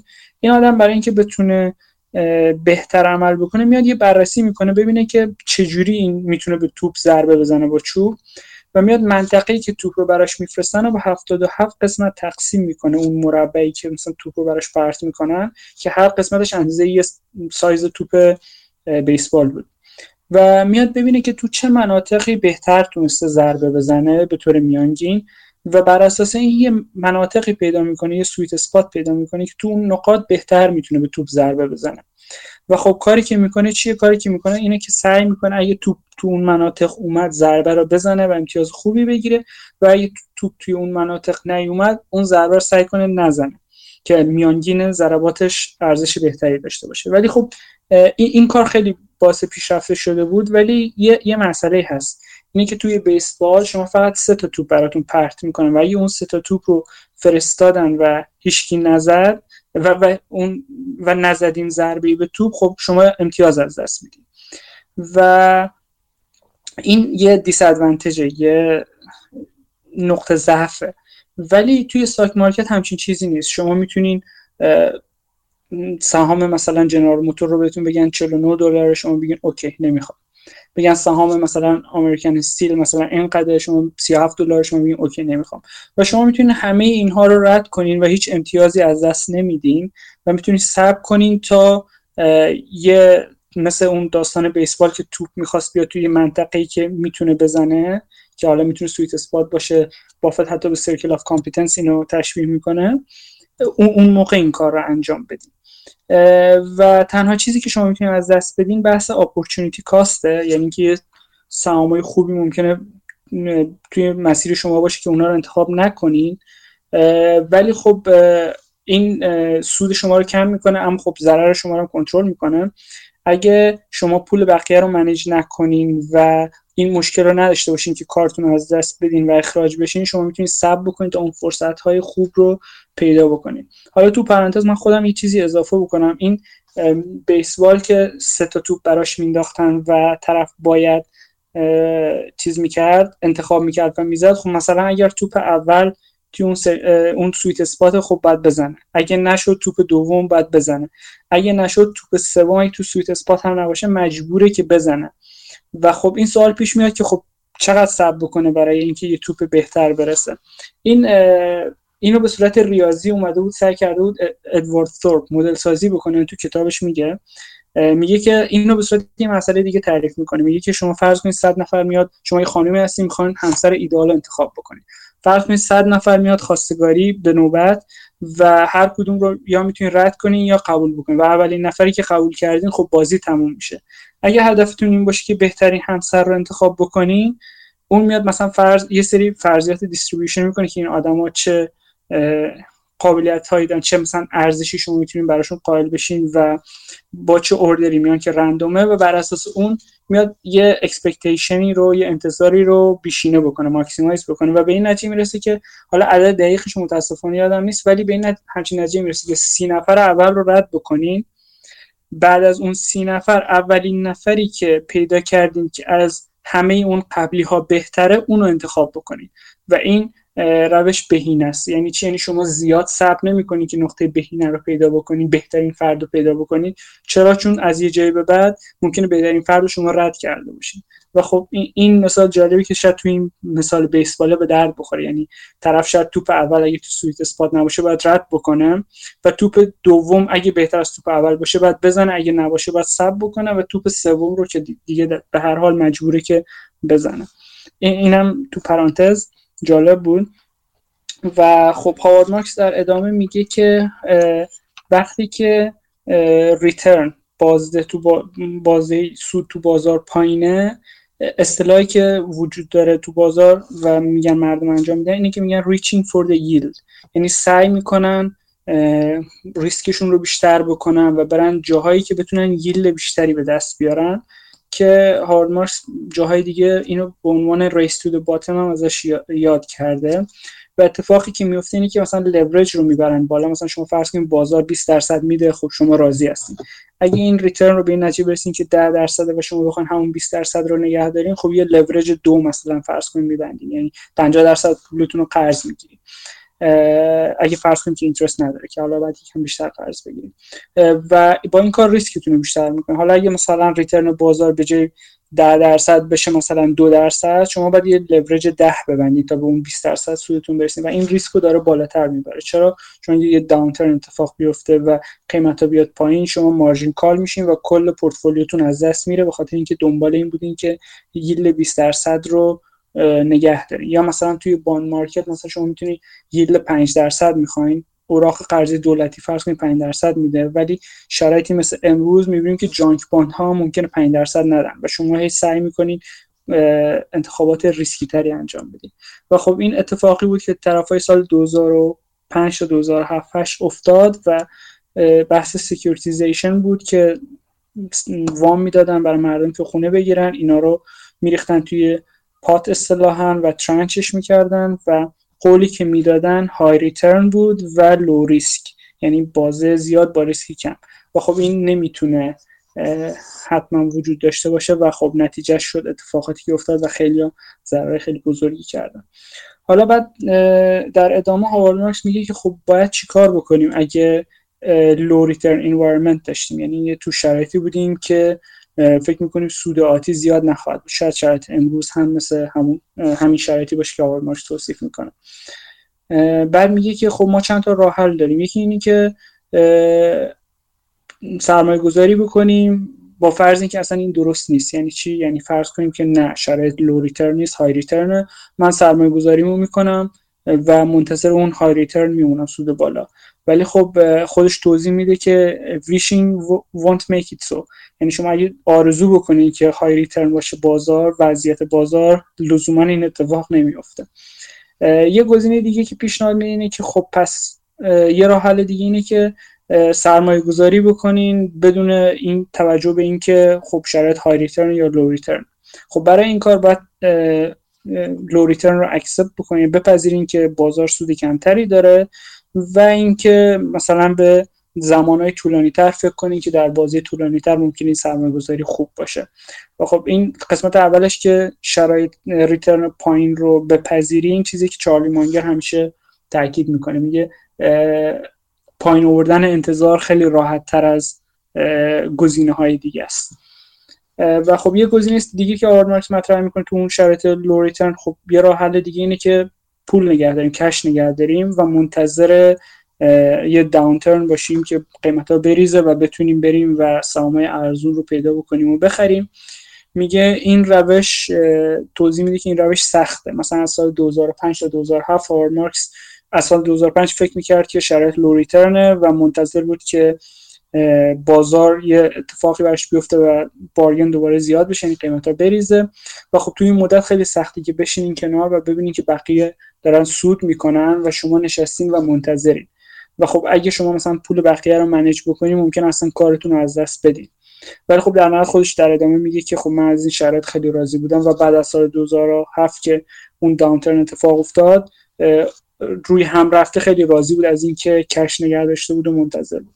حالت آخری هم که پیشنهاد میده تو لو ریترن انوایرمنت میگه بحث special niches and special people یعنی اینکه شما برین یه جاهای گوشه های خاصی از بازار رو پیدا کنین یا اینکه پولتون رو بدین به یه آدمای خاصی که می‌تونن اون جاهای خاص رو پیدا بکنن. مثلا علیه موج دریا شنا بکنن و بتونن هم جلو برن.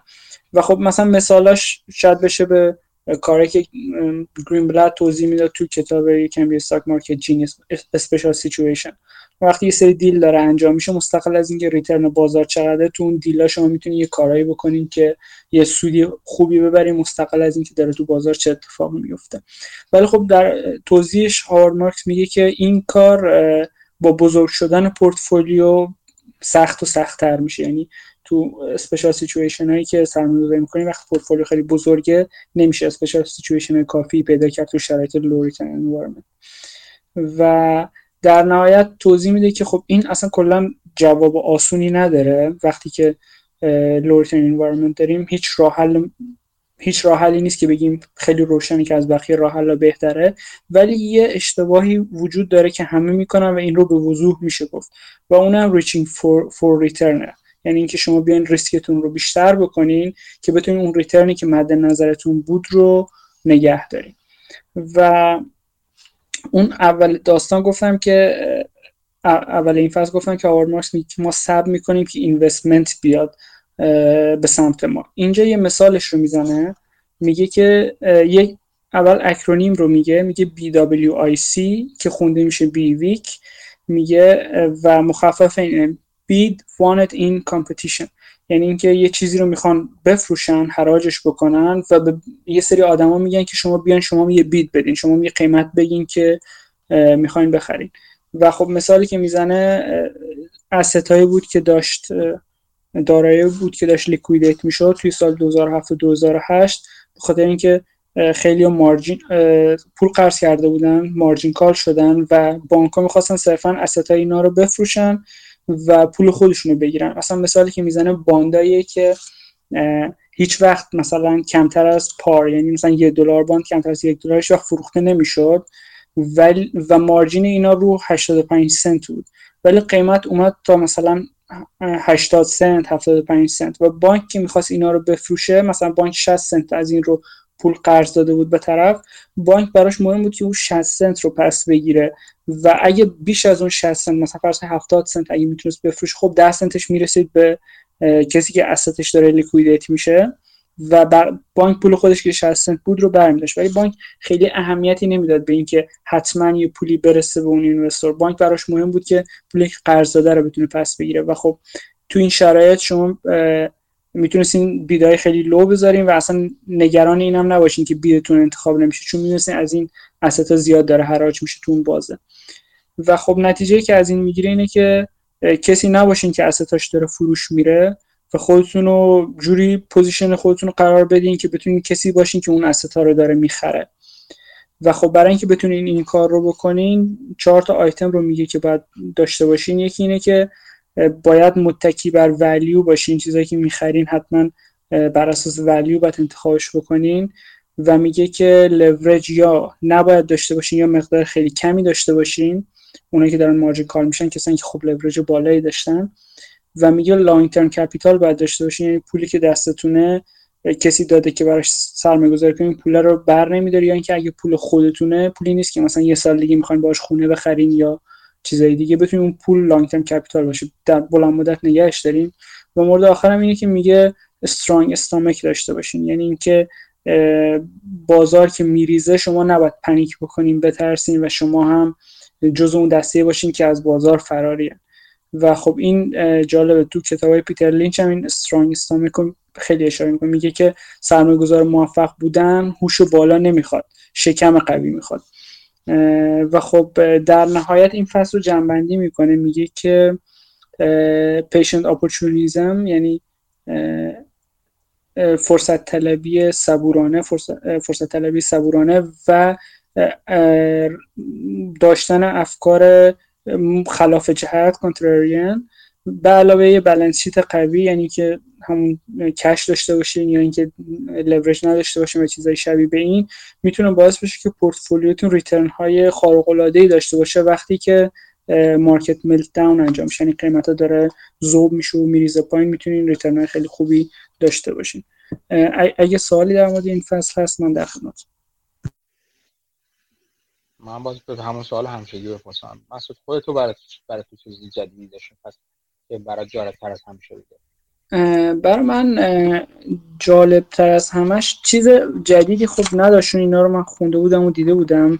خیلی جالبن. ولی خب برای من یه نکته که دوباره توجهمو جلب کرد این بود که return پایین رو بپذیر. شما لازم نیست حتما همیشه پورتفولیو شما یه return بالا داشته باشه. مثلا شما اگه portfolio تون return ش 5 درصده باید ریسک خیلی زیادی بکنین اینو بکنینش مثلا 7 درصد. برای اون دو درصد شما فرض کنید 5 سال اون دو درصد رو بگیرین. اوورال تو این 5 سال اون دو درصد ها با هم جمع میشه حدود 10 درصد به شما سود بیشتری میده. ولی و شما ممکن ضرر زیادی هم بعدا بکنید. اما اگه این دو درصد رو نگیرین و یه داونترنی اتفاق بیفته شما می‌تونید تو یه سال مثلا یه سود 70 80 درصدی بکنید. نه تنها اون سودهای کمی رو که بیشتر بود رو که نخواسته بودین جبران کردین بلکه خیلی از اون بیشتر هم به دست آوردین. و خب این این برای من جالب بود که بیشتر و بیشتر بهش فکر کنم. آره خیلی نکته خوبی بود. من یکی دو نکته دیگه من اشاره کنم که برای من جالب بود. یکی اینکه به درستی همون چیزی که گفتش اگر اگر دوران یکی از راهحلایی که هارد ماکس داد برای دورانی که انتظار سود کمی وجود داره مثل همین الان که در واقع به دلیل زیادی گرون بودن بازار سود انتظاری آتی رو سالهای آینده رو کم می‌دونن. و این با این نگاه هستش یک سود نرمالایز و یک سود معقولی وجود داره که یک مقدار زیادیش رو الان پیشخور شده مثلا تو بازار. دلیل معقولی هم داره به خاطر اینکه خیلی از سهام در حال رشد مخصوصا شرکت های در حال رشد اصولا اینجوریان که قیمت گذاری میشن با نگاه به آینده دور. هر چقدر دورتر و دور به اون آینده دور نزدیکتر میشین سودشون سود اون کمتر میشه. حالا یعنی این دلیل کلی و خیلی در واقع از نگاه بازم ارتفاع بالا هستش. یک دلیلی که ما ماکس اشاره کرد و مسعود هم بهش اشاره کردیم بود که برید سراغ اسپیشال سیچویشن ها یا گوشه هایی از بازار که کسی ازشون خبر نداره و در دسترس نیست. و بعد به درستی اشاره کرد که اینا محدودیتش این هستش که اگر سرمایه شما بزرگ باشه این این کار هم چندان به کار شما نمیاد چون اونقدری تکون نمیده برای شما. سودهای کوچیک سودهای ریترن های به نسبت پولی که می‌ذارن توش بزرگ می‌گیرید ولی پول های کمی رو میشه اینجا گذاشت. اینو بخوا... یادآوری کنم به شما که ما جز اون دسته نیستیم. تا اونجا که من می‌شناسم خودم خودم و آدم اطراف ما ما اونقدر سرمایه های میلیاردی جابجا نمی‌کنیم تا اونجا که من خبر دارم توی این گروه و اطرافیانمون که نتونیم از این فرصت ها استفاده کنیم. یعنی یک این برگ برنده ای می‌تونه باشه برای سرمایه گذار کوچیک. سرمایه گذاری که با مقدارهای کوچیک می‌خواد کار کنه. و رو اون مقدارهای کوچیک اصطلاحا اون بیس کوچیکی وقتی که شما دارین می‌تونید که از این سودهای بهتر از بازار نه لزوما خیلی سرسام ولی بهتر از بازار می‌تونید استفاده کنید ولی یه از طرف دیگه به جز این که باید پول کوچیک داشته باشین یه در واقع یه نقطه ضعف نمیشه. گفت ولی یه compromise دیگه هم باید بکنید. یه چیز دیگه هم هست شما یک هزینه دیگه هم باید بکنید و اون وقتیه که می‌ذارید برای اینکه این گوشه های تاریک بازار رو پیدا کنید و به درستی آنالیز کنید. این وقتگیر هست زمانبر هست. و از شما دانش بیشتری رو طلب می‌کنه برای اینکه بتونید اون موقعیت ها رو بررسی کنید. یعنی در واقع این خلاصه این چکیده این قسمتش این میشه که سرمایه گذاری که پول کوچیکی داره پول عظیم چند میلیاردی نداره. حتی اینی که میگم تا چند صد میلیون دلار هم جواب میده. یعنی وقتی کوچیک لازم نیست که مثلا در حد صد هزار دلار یا یه میلیون دلار باشه. نه. تا چند صد میلیون دلار مثلا چند 200 صد میلیون دلار هم اینجوری دارن کار می‌کنن. فانت های مختلف و صندوق های مختلف. اگر بخ... بتونن این گوشه های کوچیک و تاریک بازار رو که آنچنان طرفدار نداره چون فانت ها و صندوق های بزرگ چون پول های بزرگ جایی برای خودشون نمی‌بینن بیاد تو شما می‌تونید در واقع این خریدهای کوچیک رو خوب انجام بدید. اگر وقت اضافه رو بذارید وقت و زمان رو انرژی رو بذارید برای این. یه نکته جالب بود که خواستم بهتون یادآوری کنم. یه چیزی که در ادامه همین نکته دومی که می‌خوام در ادامه همین این که خودتون رو باید بشناسید. جدا از حالا بحث روانشناسی که بارها صحبت کردیم که سرمایه‌گذار باید خودش رو بشناسه نقاط قوت و ضعف روحی خودش رو بشناسه و غیره و غیره. این که بدونید شما حتی به عنوان یک نفر فرض کنید از بیرون به خودتون نگاه کنید کجای این بازار قرار گرفتید؟ مثلا میگم من خود من مثلا اگه نگاه کنم مثلا میگم من یه سرمایه گذاری هستم با اندازه سرمایه بسیار کوچیک. و یک خصوصیت دیگه هم دارم. اونم این که سرمایه گذاری چون کار اصلیم نیست و درآمد من از جای دیگه درآمد اصلیم از جای دیگه در درآمدی دارم از جای دیگه.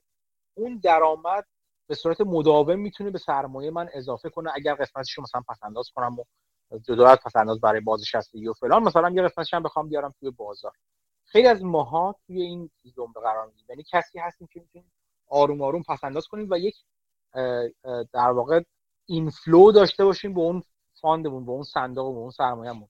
یعنی یک پولی و مدام آروم آروم تزریق کنیم در طول سالیان بین در طول سالیان به سرمایه که الان داریم باش کار این نکته خیلی مهمی است که من از شما دعوت می‌کنم حتما بهش فکر کنید. چرا که اگر این رو برقرار کرده باشید شما می‌تونید یک جورهایی شروع کنید برای خودتون یک پورتفولیو ریز ریز ریز چیدن و درست کردن از همین سرمایه گذاری های special situation کوچیک کوچیک. با مثلا هر مثلا چند ماه پس اندازتون رو مثلا توی توی position قرار بدید. یا روشی که حالا خودتون می‌خوام بگم که به عددا کاری ندارم. اینکه خودتون رو بشناسید. نگاه نکنید که مثلا فقط نگاه نکنید که وارن بافت نمی‌دونم فلان سرمایه گذار مشهور فلان فلان trader مشهور چجوری معامله می‌کنه. بگید که من خودم با این مشخصات و مختصاتی که من دارم الان چطوری چطوری و در به چه صورتی باید وارد بازار بشم؟ و از این مختصات فعلیم چطوری می‌تونم استفاده کنم؟ مختصاتی که شاید دست کسی دیگه نباشه و یا حتی که دست کسی دیگه کسان دیگه مثلا کسان دیگه باشن که ازش استفاده ای نمی‌کنن. این که مثلا کسی که آروم آروم سرمایه گذاری می‌کنه می‌تونه از dollar cost averaging استفاده کنه. اون دارایی که می‌خواد و پیدا کردن آروم آروم توش position ش رو بسازه. چه average down چه average up یا pyramid ی بهش میگن position pyramid positioning بهش مثلا میگن که آروم آروم حتی حتی قیمتی داره میره بالا و تز شما جواب میده اون position تون رو بزرگتر و بزرگتر می‌کنید. این که می‌تونید با یه مقدار کوچیک توی position وارد بشید. لازم نیست یه قسمت گنده از سرمایه‌تون وارد کنید. همه اینها از این برمیاد که شما موقعیت خودتون رو در بازار بشناسید و ببینید که چه این مثل میمونه که شما یک یه جعبه ابزاری دارید جلو خودتون. ببینید ازش چه استفاده می‌تونید بکنید. لزوما به عنوان بدی و خوبی در نظرش نگیرید. به عنوان اینکه چطوری می‌تونید ازش استفاده کنید در بازار فعلی بهش نگاه کنید این هم چیزی که موضوعی که من از شما دارم می‌کنم که به خودتون و به جایی که تو بازار هستید و می‌خواید باشید فکر کنید و ببینید چه کار می‌تونید باش بکنید. خیلی ممنون مسعود. خیلی بحث خوبی بود. مخصوصا مثال هایی که از مثال جانبی که زدی خیلی جالب بود. برای خود من هم جالب بود. اگر دوستان سوالی دارن می‌تونن دستشون بالا ببرن و بپرسن. و اگر نه بریم سراغ بردیا فکر می‌کنم برای فصل بعدی ببینم فصل چهارده بعد بردیا هستش. هر یه گوش چیزی تو باز کن میکروفون تو باز کن و شروع کن. خیلی خوب. سلام به همگی. فصل چهارده در مورد آگاهی از در واقع این چیزیه که ما نمی‌دونیم. و با سه تا گفتار اینو شروع می‌کنه. از سه تا آدم مختلف. اول میگه که ما دو دسته پیش بینی کننده داریم. یک اونایی که نمی‌دونن و دو اونایی که نمی‌دونن که نمی‌دونن.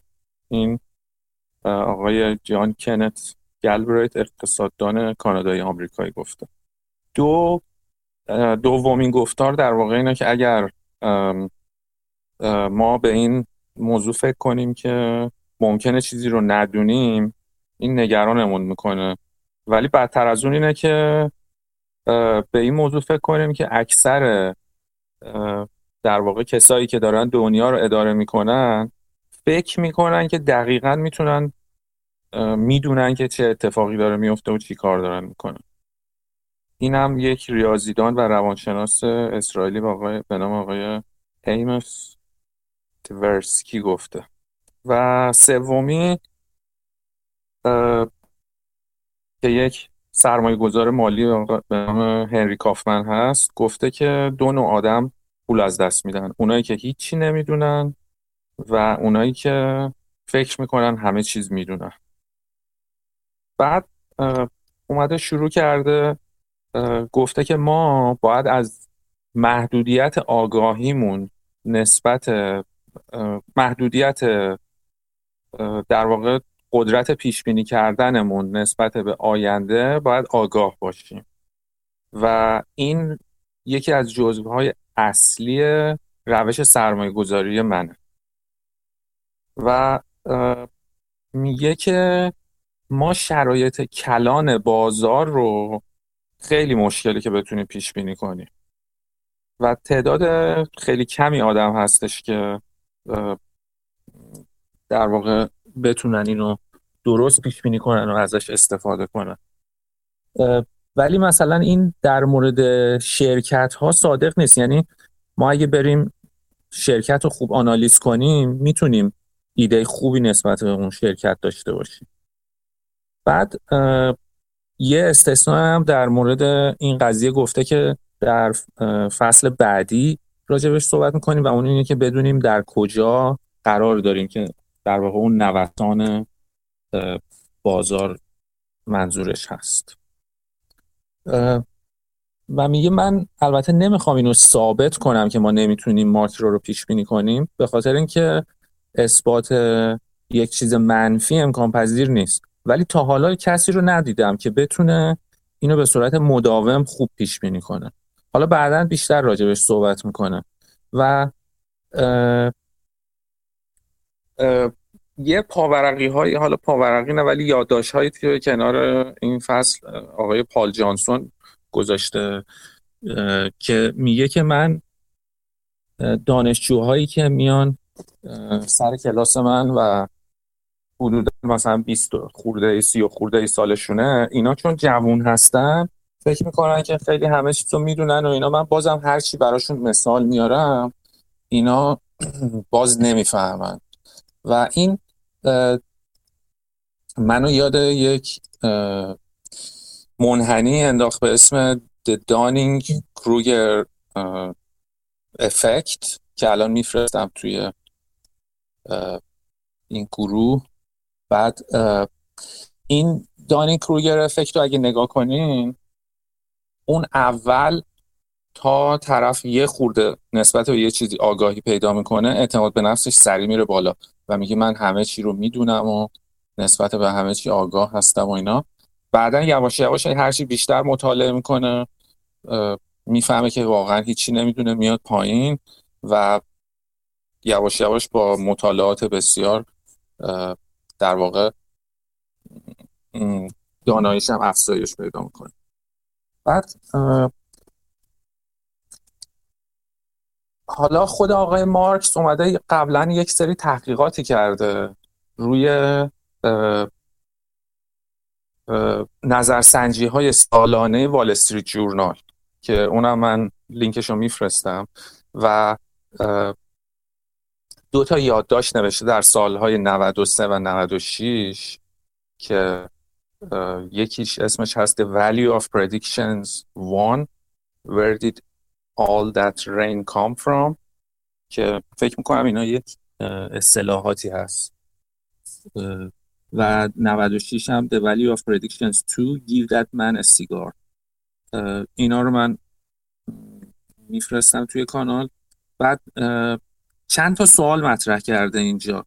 اول اینکه آیا این پیش بینی ها به طور کلی دقیق بودن؟ دو آیا این پیش بینی ها به درد بخور بودن؟ سه منبع این پیش بینی ها کجا بودن؟ چهار آیا این پیش بینی ها هیچ وقت بوده که کاملا درست باشن؟ و پنج اگر بعضی وقتا درست بودن چرا من هنوز اینقدر بدبین هستم نسبت به این موضوع؟ جواب یک که آیا این پیش ها به طور کلی دقیق بودن؟ اینه که خیلی ساده نه. دو که آیا این پیش ها به درد بخور بودن یا نه؟ میاد در واقع یه چیزی رو مطرح می‌کنه که میگه اینا وقتی به درد بخورن که یک تغییر رو پیش بینی کنن نه اینکه بگن که همه چی خوب عین دیروزه. و اکثرا همین بوده این پیش بینی ها در نتیجه به در بخور نبودن. بعد سه اومده منبع این پیش بینی ها رو گفته که این در واقع با توجه به نگاه به گذشته اینا میان آینده رو پیش بینی می‌کنن. بعد یک ضرب المثل قدیمی هم هست که میاد میگه که پیش بینی کلا کار سختیه مخصوصا پیش بینی آینده که فکر می‌کنم این ضرب مسئله دانمارکیه.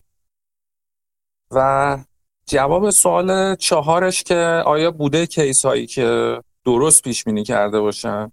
جوابش این بوده که بله کیس هایی بوده که از حتی اون مجموعش هم خیلی بهتر پیش بینی کردن. و پنج هم علت اینکه چرا من نسبت به این موضوع بدبینم اینه که اینه که اینایی که اومدن درست پیش بینی کردن یه بار این کارو کردن. یعنی می‌تونه شانسی باشه. ولی مداوم اینو درست پیش بینی نکردن و مخصوصا اونایی که درست پیش بینی کردن دفعات بعدی خیلی در واقع پرت بودن از اون چیزی که باید بود پیش بینی می شده حالا قبل از اینکه من برم ادامه بدم اینو یک چیزایی که می‌خواستم بفرستم رو بفرستم که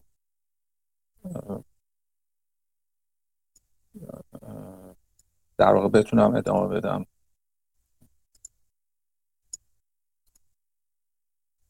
چون extrapolation رو می‌خوام بفرستم که بتونم روش صحبت کنم.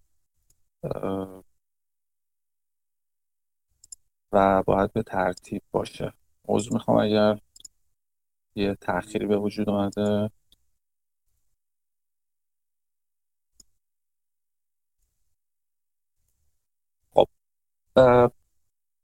توی این نموداری که من فرستادم ما مثلا نقاط A و B رو می‌دونیم دقیقا کجا هستن. اصطلاحا interpolation به اون چیزی گفته میشه که بین این دوتا نقطه وجود داره و این دوتا رو به هم وصل می‌کنن و یه تقریب خطی می‌زنن. ولی extrapolation در واقع میشه بیرون از این دوتا نقطه. و اینطوریه که مثلا شما A مال دو سال پیشه B تون مال یه سال پیشه یا مال الانه. بعد اون وقت اون دی و ای میشه مال آینده. همینو می‌خواستم بگم. بعد اومده توی این مثال ها دیده که توی مثلا 100 تا پیش بینی چهار تاش درست بوده. ولی خب اینکه آدم ندونه کدوم چهار تا از اون 100 تا پیش بینی درسته خب این به درد نمی‌خوره.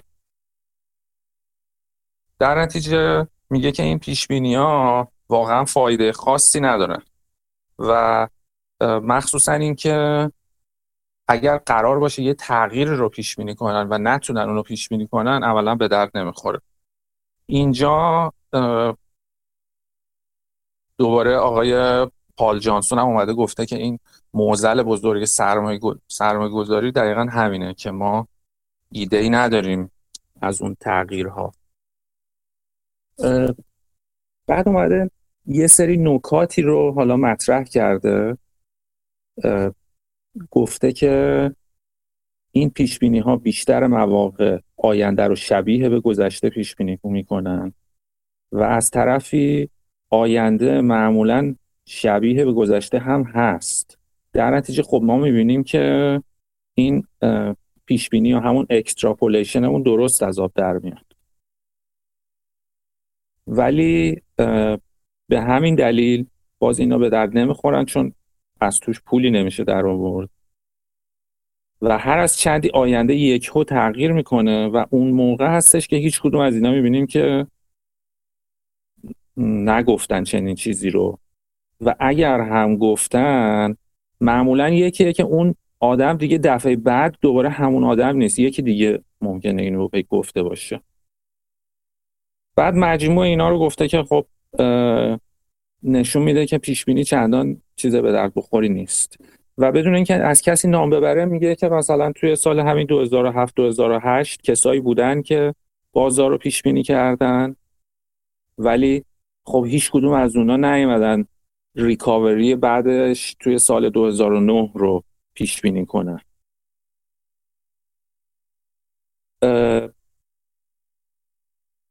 یک چیز دیگه ای رو اون وقت اینجا مطرح می‌کنه و اون اینه که یه سری آدم هستن که بیشتر به سمت بریش هستن یعنی تمایلات منفی نسبت بازار دارن و یه سری هم بیشتر بولیش هستن و تمایلات مثبت. و اونایی که این قضیه 2007 2008 رو پیش بینی کرده بودن بیشتر همیشه میان نکات منفی بازار رو گوش زد می‌کنن و مثل مثلا همین مایکل بری که خب می‌بینیم که همیشه این در این جهت پیش بینی می‌کنه. اینجا یه چیزی به ذهن من رسید که من بیام اضافه کنم توی پرانتز و اون مفهوم ارور توی مخابرات مخابرات دیجیتال. مثلا ما وقتی یک بیت صفر یا یک رو می‌خوایم از یه نقطه به یه نقطه دیگه ارسال کنیم این ممکنه توی گیرنده برعکس دریافت بشه به خاطر ارور و بالاترین حالت ارور 100 درصد نیست. بالاترین حالت ارور 50 درصده. به خاطر اینکه اگه 100 درصد باشه ما همیشه برعکس اون چیزی که می‌گیریم و دریافت می‌کنیم. ولی وقتی 50 درصده واقعا نمی‌دونیم تکلیف اون چیه.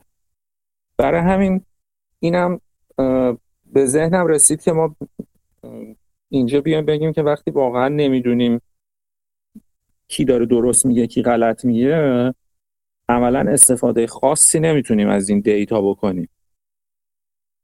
حالا اومده دو تا مکتب و در واقع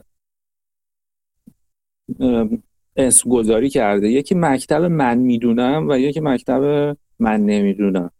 بعد گفته که این آدما دو دسته هستن. یه سری میرن توی این مکتب من می‌دونم که اینا یه خصوصیاتی دارن و یه سری میرن توی مکتب من نمی‌دونم که اونا هم یه خصوصیات دیگه دارن. حالا این خصوصیات مکتب من می‌دونم اومده گفته که خیلی به نظرم جالب اومد که فکر می‌کنن که دانش نسبت به ماکرو توی یعنی در واقع پیش بینی ماکرو خیلی کار مهمیه و اینا می‌تونن اون کارو بکنن و اکثرا هم با اطمینان نسبت به صحبتاشون حرف می‌زنن. و خیلی خیالشون هم راحته بر اساس این پیش بینی هایی که دارن انجام میدن. و نکته بعدش اینه که از اینکه اینو با بقیه به اشتراک بذارن هم هیچ واهمه ای ندارن. در صورتی که اگر واقعا این اطلاعات با ارزشی بود اینا نباید به این راحتی میومدن اینو در اختیار بقیه بذارن.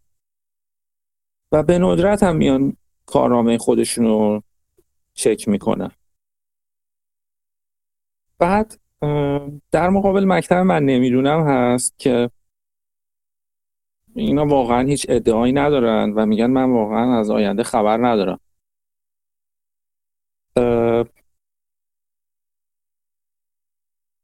بعد میاد یک در واقع تئوری رو مطرح می‌کنه که میگه که بزرگترین مشکل ما اونجاست که احتمال با وقوع یکی نشه.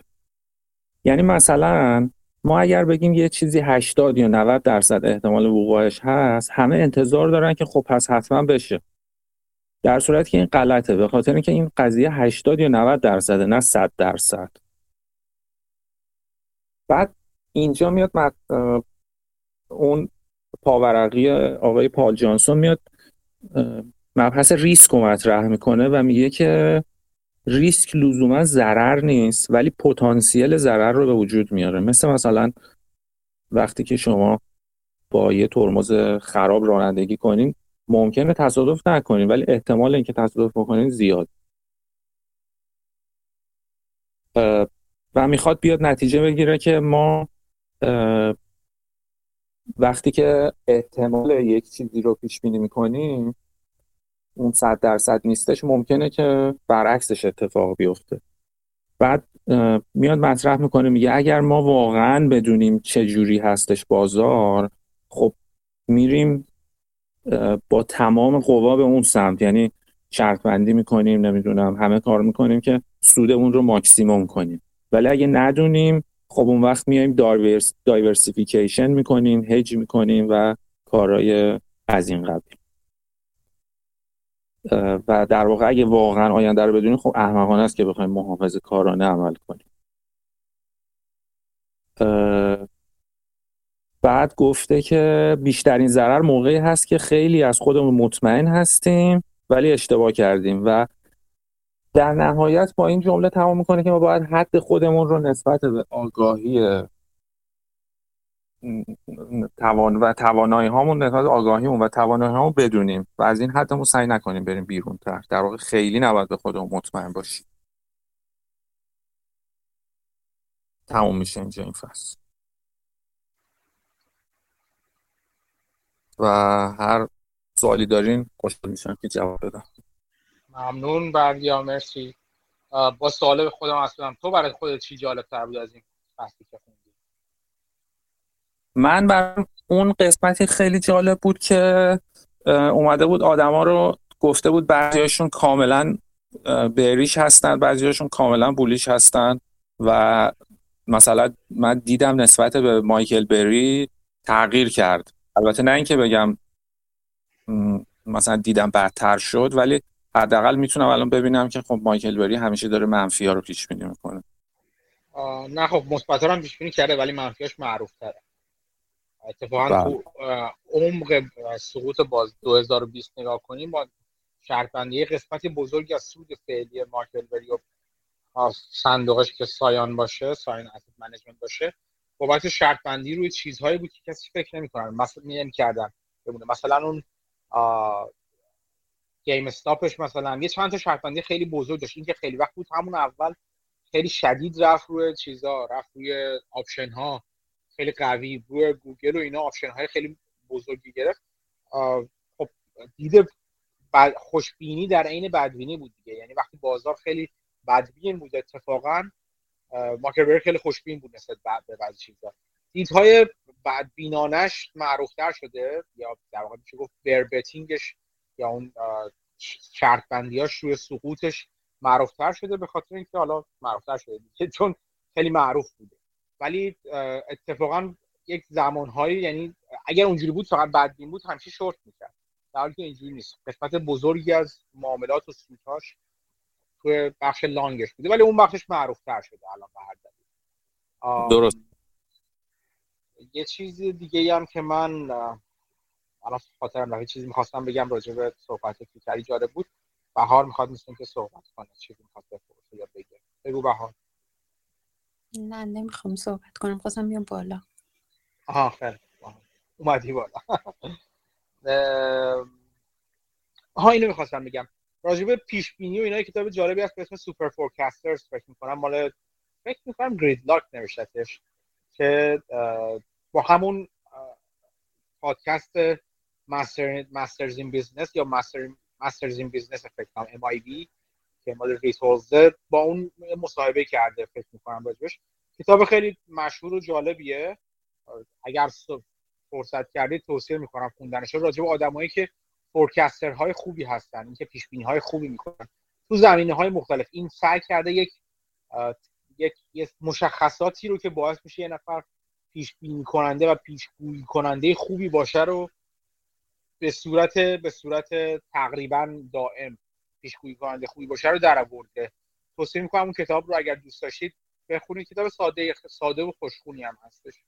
اونم از اون از اینم خواستم پیشنهاد بدم برای آینده. خیلی ممنون بردیا. خیلی توضیح خوبی دادی. متشکرم از می‌کنم. خب اگر کسی سوالی نداره راجع به فصلی که گفته شد بهار میکروفونتو باز کنه شروع کن. فصل 15 هم رو برامون توضیح بده. خب سلام. فصل 15 که من می‌خوام توضیح بدم تایتلش از Having a Sense for Where We Stand و کلا خیلی به نظرم فصل ساده و روونی اومد. و خیلی مفهومی که توش میگه حالا بچه ها الان حرف زدن به نظرم خیلی تخصصی و خیلی با عدد رقم و مثلا اسم و اینا صحبت می‌کردن. این فصل خیلی ساده است به نظر من. و پیچیدگیش و سختیش یا کاربردش تو اینه که اینو چقدر بتونی عملی کنی به نظر تو یه جمله اگه بخوام خلاصه فصل رو اول بهتون بگم بدونید با چی طرفید اینه که آینده غیر قابل پیش بینیه ولی ما می‌تونیم بدونیم الان کجا وایسادیم. یعنی اگه بتونیم درک کنیم الان تو چه وضعیتی هستیم خودمون و بازار. بعد می‌تونیم تصمیم خیلی بهتری برای آینده بگیریم. یعنی کل این فصل حول این جمله میگرده. حالا چطوری اینو درک کنیم و چجوری بتونیم بفهمیم که الان کجاییم. حالا شروع می‌کنم از اول بهتون میگم. بخش اولش اینه که بعد بدونیم که بازار همیشه چرخه داره و فراز و که این چرخه بازار داره غیر قابل اجتنابه و حتما روی ما و روی سرمایه گذاری ما تاثیر می‌ذاره. ما هم نمی‌تونیم بفهمیم که زمانبندی بازار چطوریه و همین که به چه درصدی این بالا میره و پایین میاد کجا ترن داره و چیزهای مختلفی که تو این چرخه ممکنه برامون اتفاق بیفته. سوال اصلی و مهمی که همه تقریبا از خودشون می‌پرسن اینه که با این چرخه بازار چه کار کنیم و چطوری می‌تونیم بهترین تصمیم رو تو این چرخه بگیریم؟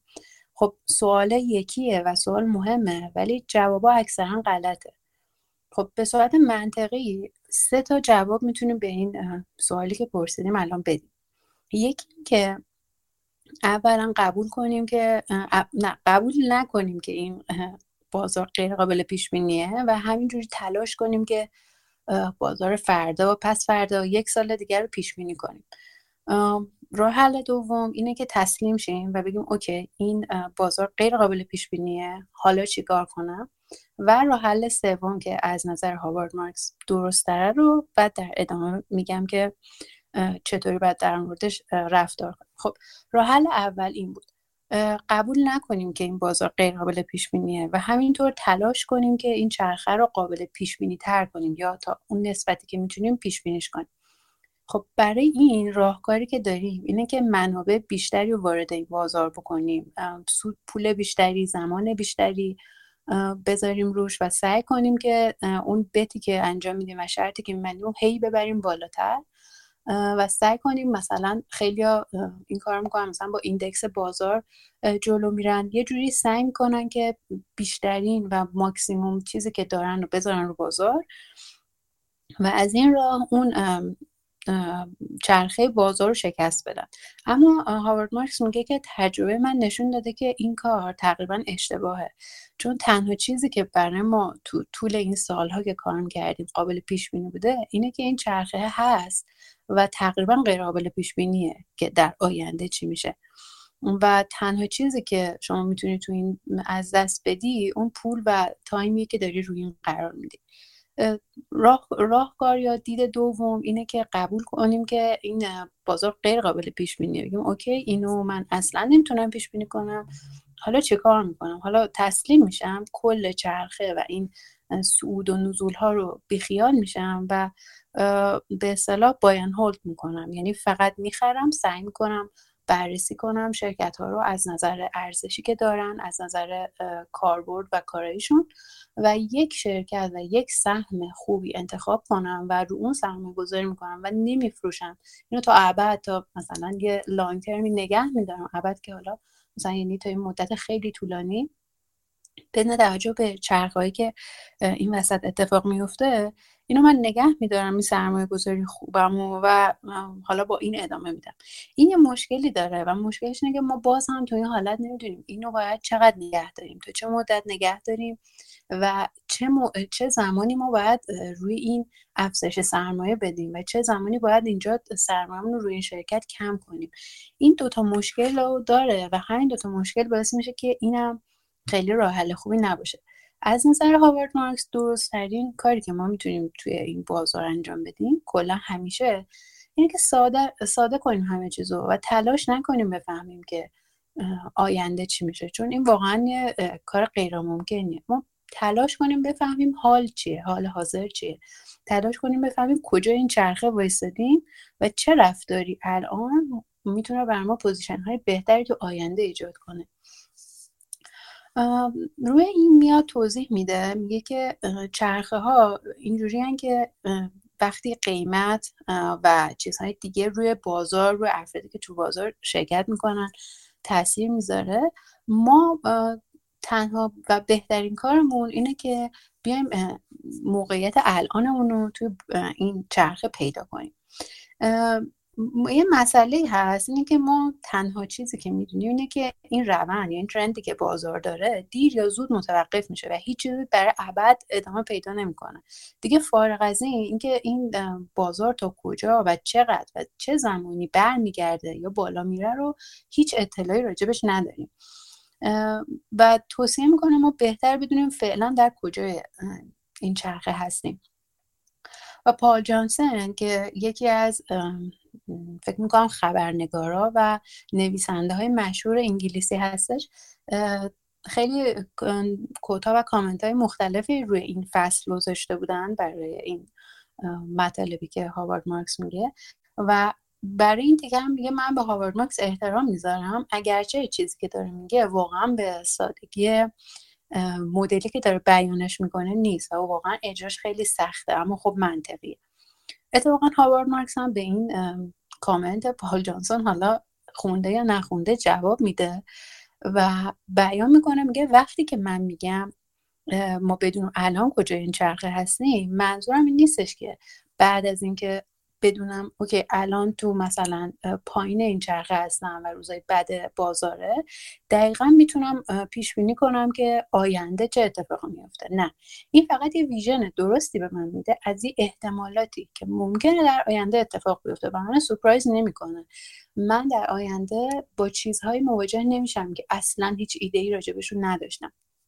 و دومی اینکه میگه موقعیت فعلی ما توی این چرخه قابل درکه و قابل دونستنه معنیش این نیستش که دونستن این موقعیت خیلی راحته یا شما اتوماتیک وار درک می‌کنی که من و بازار در چه شرایطی هستیم. این دوتا نکته رو میگه حتما بهش توجه کنید که این ساده نیست یعنی باید براش تلاش کنید باید زحمت بکشید برای اینکه بدونید کجای بازید همین الان. و دومین که ازش انتظار صد درصد نداشته باشید انتظار احتمالات داشته باشید. و میگه که این خیلی خوبه که آدم می‌تونه این نوسانات این پاندول رو درست پیش بینی کنه و همیشه هم خب در جهت درست پیش بره. اما خب این کار اصلا عاقلانه است و غیر واقعیه. کاری که ما می‌تونیم بکنیم اینه که هوشیار باشیم و تو نقاط اکستریم این بازار یا این پاندول بدونیم که باید چه رفتاری انجام بدیم. رفتارمون رو تعدیل و تنظیم کنیم با روند این چرخه. با در نظر گرفتن اینکه الان کجا این چرخه هستیم. و خیلی خیلی مهمه که از همسوی با رفتار گله ای جلوگیری کنیم. یعنی وقتی حالا رفتار گله ای که قبلا تو فصل قبل بوده و بچه هم همه می‌دونن ولی اینکه یعنی مثلا طرف بیان خیلی ساده هول بشه و وقتی ببینه که همه دارن میفروشن پنیک سیلینگ می‌کنن یا می‌خرن طرف هم با توجه به همین مثل دور از جون همتون مثل گله بیفته دنبال اینا و همون رفتار رو تکرار کنه. و در کل خلاصه این تیکه تا اینجا که بهتون گفتم اینه که شما فقط هوشیار باشین نسبت به اتفاقات حال حاضر. اینجا یه کودی میاره از یکی از فکر می‌کنم فل فیلسوفه یا نمی‌دونم چیه دقیقا. این میگه که کسی که گذشته رو به خاطر نمیاره محکوم به تکرار اون گذشته است. و هاوارد مارکس هم میگه من هم به همین نسبت و همین طوری این ایده رو دارم که کسی که از اتفاقات الانش در اطرافش اتفاق میفته بیخبره این ناگزیر محکومه که با این اتفاقات روبرو بشه. و در آینده و به صورت غیر منتظره و جایی که طرف هیچ کاری دیگه دستش بر نمیاد و ممکنه اشتباهاتی بکنه که آیندهش رو کلا بر همیشه خراب کنه. به همون نسبتی که درک آینده بر مستخته درک حال اتفاقا ساده است و یه راه حلی داره. خب چطور من الان می‌تونم حال و حاضر درک کنم از خودم و از بازار؟ اینه که دمای بدن بازار رو به اصطلاح اندازه گیری کنم. ببینم آیا این بازار مثلا تب داره؟ الان مثلا بیش از حد بالاست یا بیش از حد پایینه. برای اینکه بخوام این کار بکنم یک روش خیلی ساده گفتم همونطور که اولش گفتم خیلی به نظر ساده است ولی انجامش شاید همونطور که اون آقا هم گفت خیلی انجامش خیلی سخت باشه. راه حلی که میده اینه که شما یه استنباطی داشته باشی از اتفاقات ساده حالا یا مهم یا معمولی که تو طول روز تو طول هفته ماه میافته.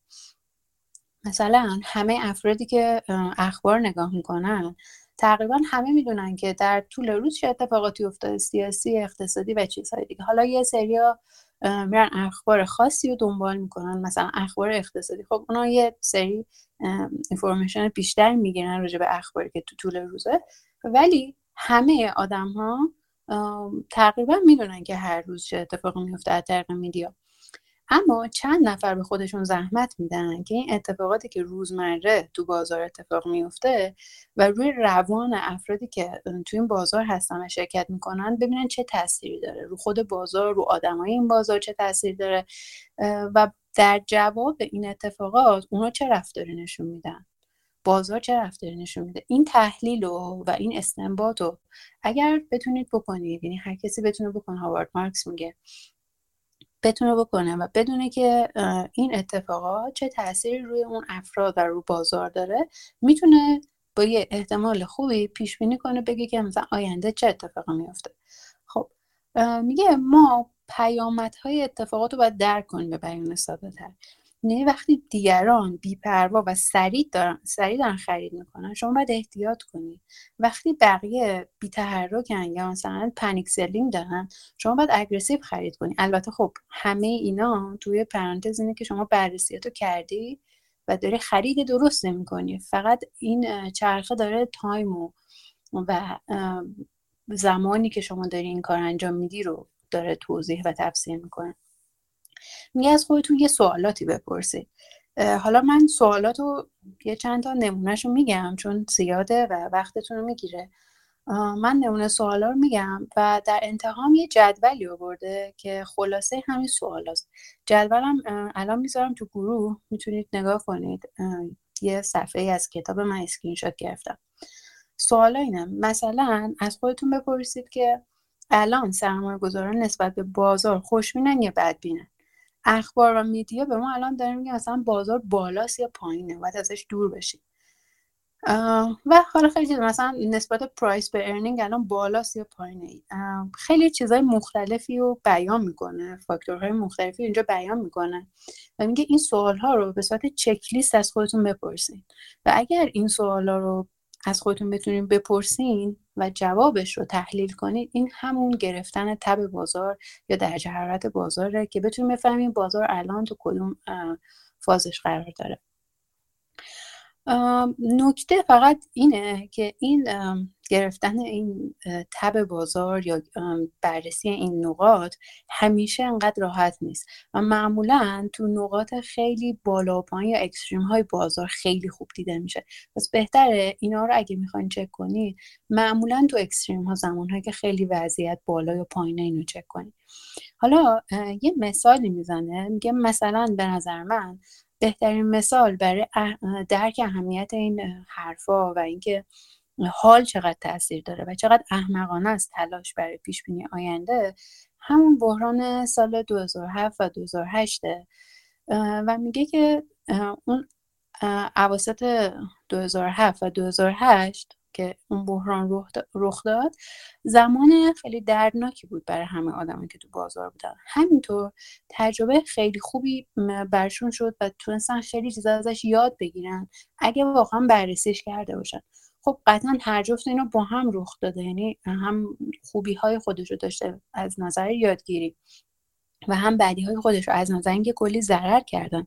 و خب تو اولی موندن و تو موندن تو درد اتفاقات کمک که نمی‌کنه قطعا.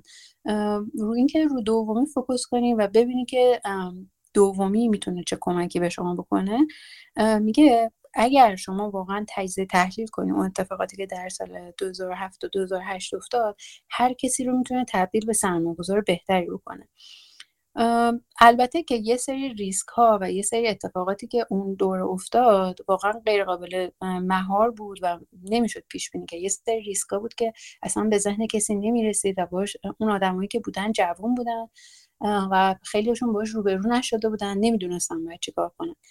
ولی خب حالا اینو به عنوان یه مثال وارد کرده و گفته من همین روش رو می‌خوام برای اون سال و اون بحران تست کنم. اومده یه سری اتفاقاتی که اونجا افتاده دونه دونه آورده بررسی کرده و گفته اگر کسی یه سرمایه گذار باهوش بود و اینا رو دونه دونه میومد بهش اخباری که میشنید و و حال اتفاقاتی که داشت میافتاد رو بررسی می‌کرد می‌تونست ضرر خیلی کمتری بکنه نسبت به سایرین که اینو در نظر نگرفته بودن. مثلا مثال میاره حالا مثالش هم میگم. باز مثل اون خیلی زیاده ولی یه سریاشون که مردم دسترسی به ورم های کم بهره و اصول داشتن و مثلا سرمایه گذاری ها رفته بود به سمت ریل استیت اینوستمنت یا مثلا تو املاک و خونه جایی که ریسکش خیلی کم بود مردم دوست داشتن سرمایه گذاری کنن. مردم منظورم کسایی که تو بازار بودن. و دلایل مثل این باعث شد که بگه شما اگر یک آدم باهوش بودی تو بازار همون موقع می‌تونستی درک کنی که خیلی از اتفاقاتی که داره میفته این منجر میشه ناخداگاه و غیرقابل اجتناب به اون مشکل و اون بحرانی که رخ داد. بعد ضمن این حالا میگه برای اینکه شما بخواید همه اینا رو در نظر بگیری مثلا توضیحی داده برای اینکه اون اتفاقای اون سال افتاد.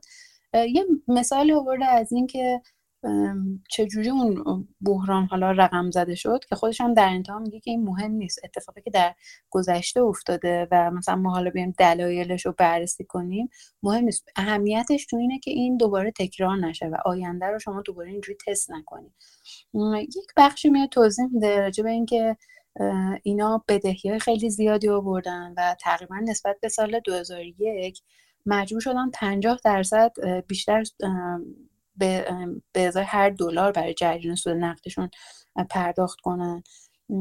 دیگه مثلا بانک ها سودهای خیلی کم می‌دادن و با شرایط خیلی ساده و اینجوری نقدینگی خیلی زیاد شده بود. و اومده عمل کرده بانک ها و کلا پول رو هم توضیح داده. گفته که اگه شما مثلا یه ماشین می‌سازین مثلا یه خودرو یا یه محصول دارین تولید می‌کنین شما تنها کاری که می‌تونین بکنین که به صورت دائمی سهم بیشتری تو بازار داشته باشه اینه که اون محصولتون رو بهتر بکنید و پیش شما هر خودرو فروشی بری همه بهتون میگن که ماشین ما بهتره. و شما رو با option های ماشین سعی می‌کنن که متقاعد کنن اون ماشین رو بخرین. در حالی که بعضی از چیزها تفاوت چندانی توی چیز ندارن توی خود ماهیتشون ندارن خب؟ و اینها فقط انتخاب مشتری ناشی از اینه که شما چه قیمتی داری برشون میدی. هیچ تفاوتی برای کسی که مثلا می‌خواد سرویس برق بخره از شما نمی‌کنه که از شما بخره یا از شرکت مشابه و رقیب شما. پس شما فقط اینجا رقابتتون سر قیمته. کامودیتی ها یا همین کالاهایی که گفتم که فقط نسبت به قیمت با هم رقابت می‌کنن یک مثالی دارن پول. یعنی پول رو هم شما باید یه کالایی یا یه کامودیتی در نظر بگیرید که پول همه تقریبا یک شکل تقریبا دقیقا یک شکله. و پول شما با پول آدم دیگه هیچ فرق نمی‌کنه. حالا ما اگر خودمون رو در قالب یک بانک در نظر بگیریم و کالامون اون پوله و پولمون رو داریم به مشتری همون میفروشیم تنها راه حلی که بتونیم بیشتر کالامون که پول بفروشیم اینه که یا پولمون رو ارزون کنیم یعنی نرخ بهره رو کم کنیم و بتونیم آدمایی که می‌خوان این پول رو بگیرن و بیشتر جذب کنیم به سمتمون یه چیزهایی که داریم می‌خریم و گرونتر بخریم و در نهایت نتیجه یکیه. داریم ما پولمون یا کالامون رو داریم ارزونتر میفروشیم. و این اتفاقیه که توی 2007 و 2008 افتاد و باعث شد که اون حالا یکی از عواملش اینه و باعث شد که اون اتفاق بیفته. و می‌گفت اگر یک فرد حرفه‌ای به بازار تو اون زمان نگاه می‌کرد می‌تونست بفهمه که این اتفاق بالاخره دیر یا زود اتفاق میفته و اینا رو یه مقدار توضیح میده اتفاقات سال 2007 و 2008 و مثال های متفاوتی میاره براش که چرا این اتفاق افتاد. و آخر اینجوری جنبندی می‌کنه میگه جاهای کمی هستن که تصمیم های ما نسبت به شرایط و شرایط محیطی نیستن. مثلا شما وقتی دارین توی جاده میرین به نسبت خالی بودن یا پر بودن جاده است که پاتون روی پدال پاس فشار میدین یا وقتی می‌خواین صبح از خونه برین بیرون لباستون رو با توجه به شرایط آب و هوایی محیطتون انتخاب می‌کنین. چرا در مورد سرمایه گذاری این کار نکنیم یعنی به جای اینکه بخوایم فکر کنیم که آیا مثلا فر شب که دارم برمیگردم هوا سرد میشه گرم میشه آیا من اپی دارم که اینو دقیق پیش بینی کنه که در مورد هوا اتفاقا هست ولی در مورد بازار نیست. شما بهتره که همین الان پنجره رو باز کنی و اطرافت رو دقیقا نگاه کنی و با توجه به الان حدس بزنی و انتخاب کنی که چه لباسی مناسب توه. سرمایه گذاری ما هم باید بر اساس شرط حال باشه و شرط بازار باشه. در حالی اکثر مردم یه نگاه رو به آینده دارن و اگرچه خودشون هم می‌دونن و تست کردن دیدن که غلطه خیلی وقتها ولی همچنان دارن اونو ادامه میدن و به خاطر همینه که خیلی آدم ها تو بازار سود خیلی زیادی می‌کنن. دقیقا از اشتباهات این اکثریت آدم ها که همیشه نگاهشون رو به آینده است و نه اکنون مثل هاوارد مارکس دارن سود می‌برن. اون جدول من الان می‌ذارم توی گروه. ببینم که معلوم باشه. این صفحه 178 کتاب فصل 15 یه جدولی آورده. اسم جدول باشه The Poor Man's Guide to Market Assessment. که گفته که مثلا به شوخی گفته که یه مردی سرمایش از دست داده و فقیره و یه جدول ارزیابی بازار برای شما درست کرده. گفته این یه تمرین ساده است. نگاه کنید توی این جدول. یه سری فاکتورهایی هستش که اومده دونه دونه مثلا من خودم جدول دارم دونه دونه اومده اینا رو بررسی کرده. مثلا اکانومی آوتلوک و چیزهای مختلف گزینه هایی که تو این جدول هست. اومده گفته شما خیلی راحت. دونه دونه اینا رو بخونید و چک کنید بین هر جفت. ببینید الان بازار تو کدوم حالته. الان مثلا outlook به بازار positive و نگاتیو یا حالا مثلا چیزهای دیگه مثلا seller few یا many کمن یا زیادن. دونه دونه اینا رو بررسی کنید و اگر اکثر این گزینه هایی که چک کردین و تیک زدین دورش رو مثلا خط کشیدین تو سمت چپ بودن مثل من پولتون رو تو جیبتون نگه دارید و خرج نکنید نرین تو بازار که مثل من پورمن نشید. اینو به جوک تش آورده.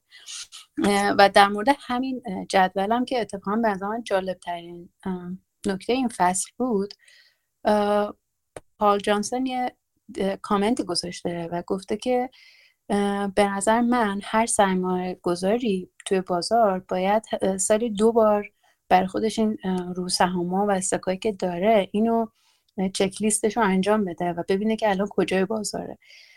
و اگر اینو به صورت مدام انجام بدین بعد از یک دهه اطلاعات خیلی زیادی در مورد بازار انواع سهام ها و شرکت ها چجوری کار کردن که خیلی تو ماکسیموم سود بودن و که خیلی وضعشون خراب بوده به دست میارین که این خیلی براتون به درد بخوره و یه آرشیو شخصی خیلی کاربردیه و خودش میگه ای کاش من ده سال پیش این کار کرده بودم و الان یه شروع این جدول مثلا ده سال پیش بود برای من و الان مثلا یه جدول و یه آرکایو خیلی بزرگی داشتم.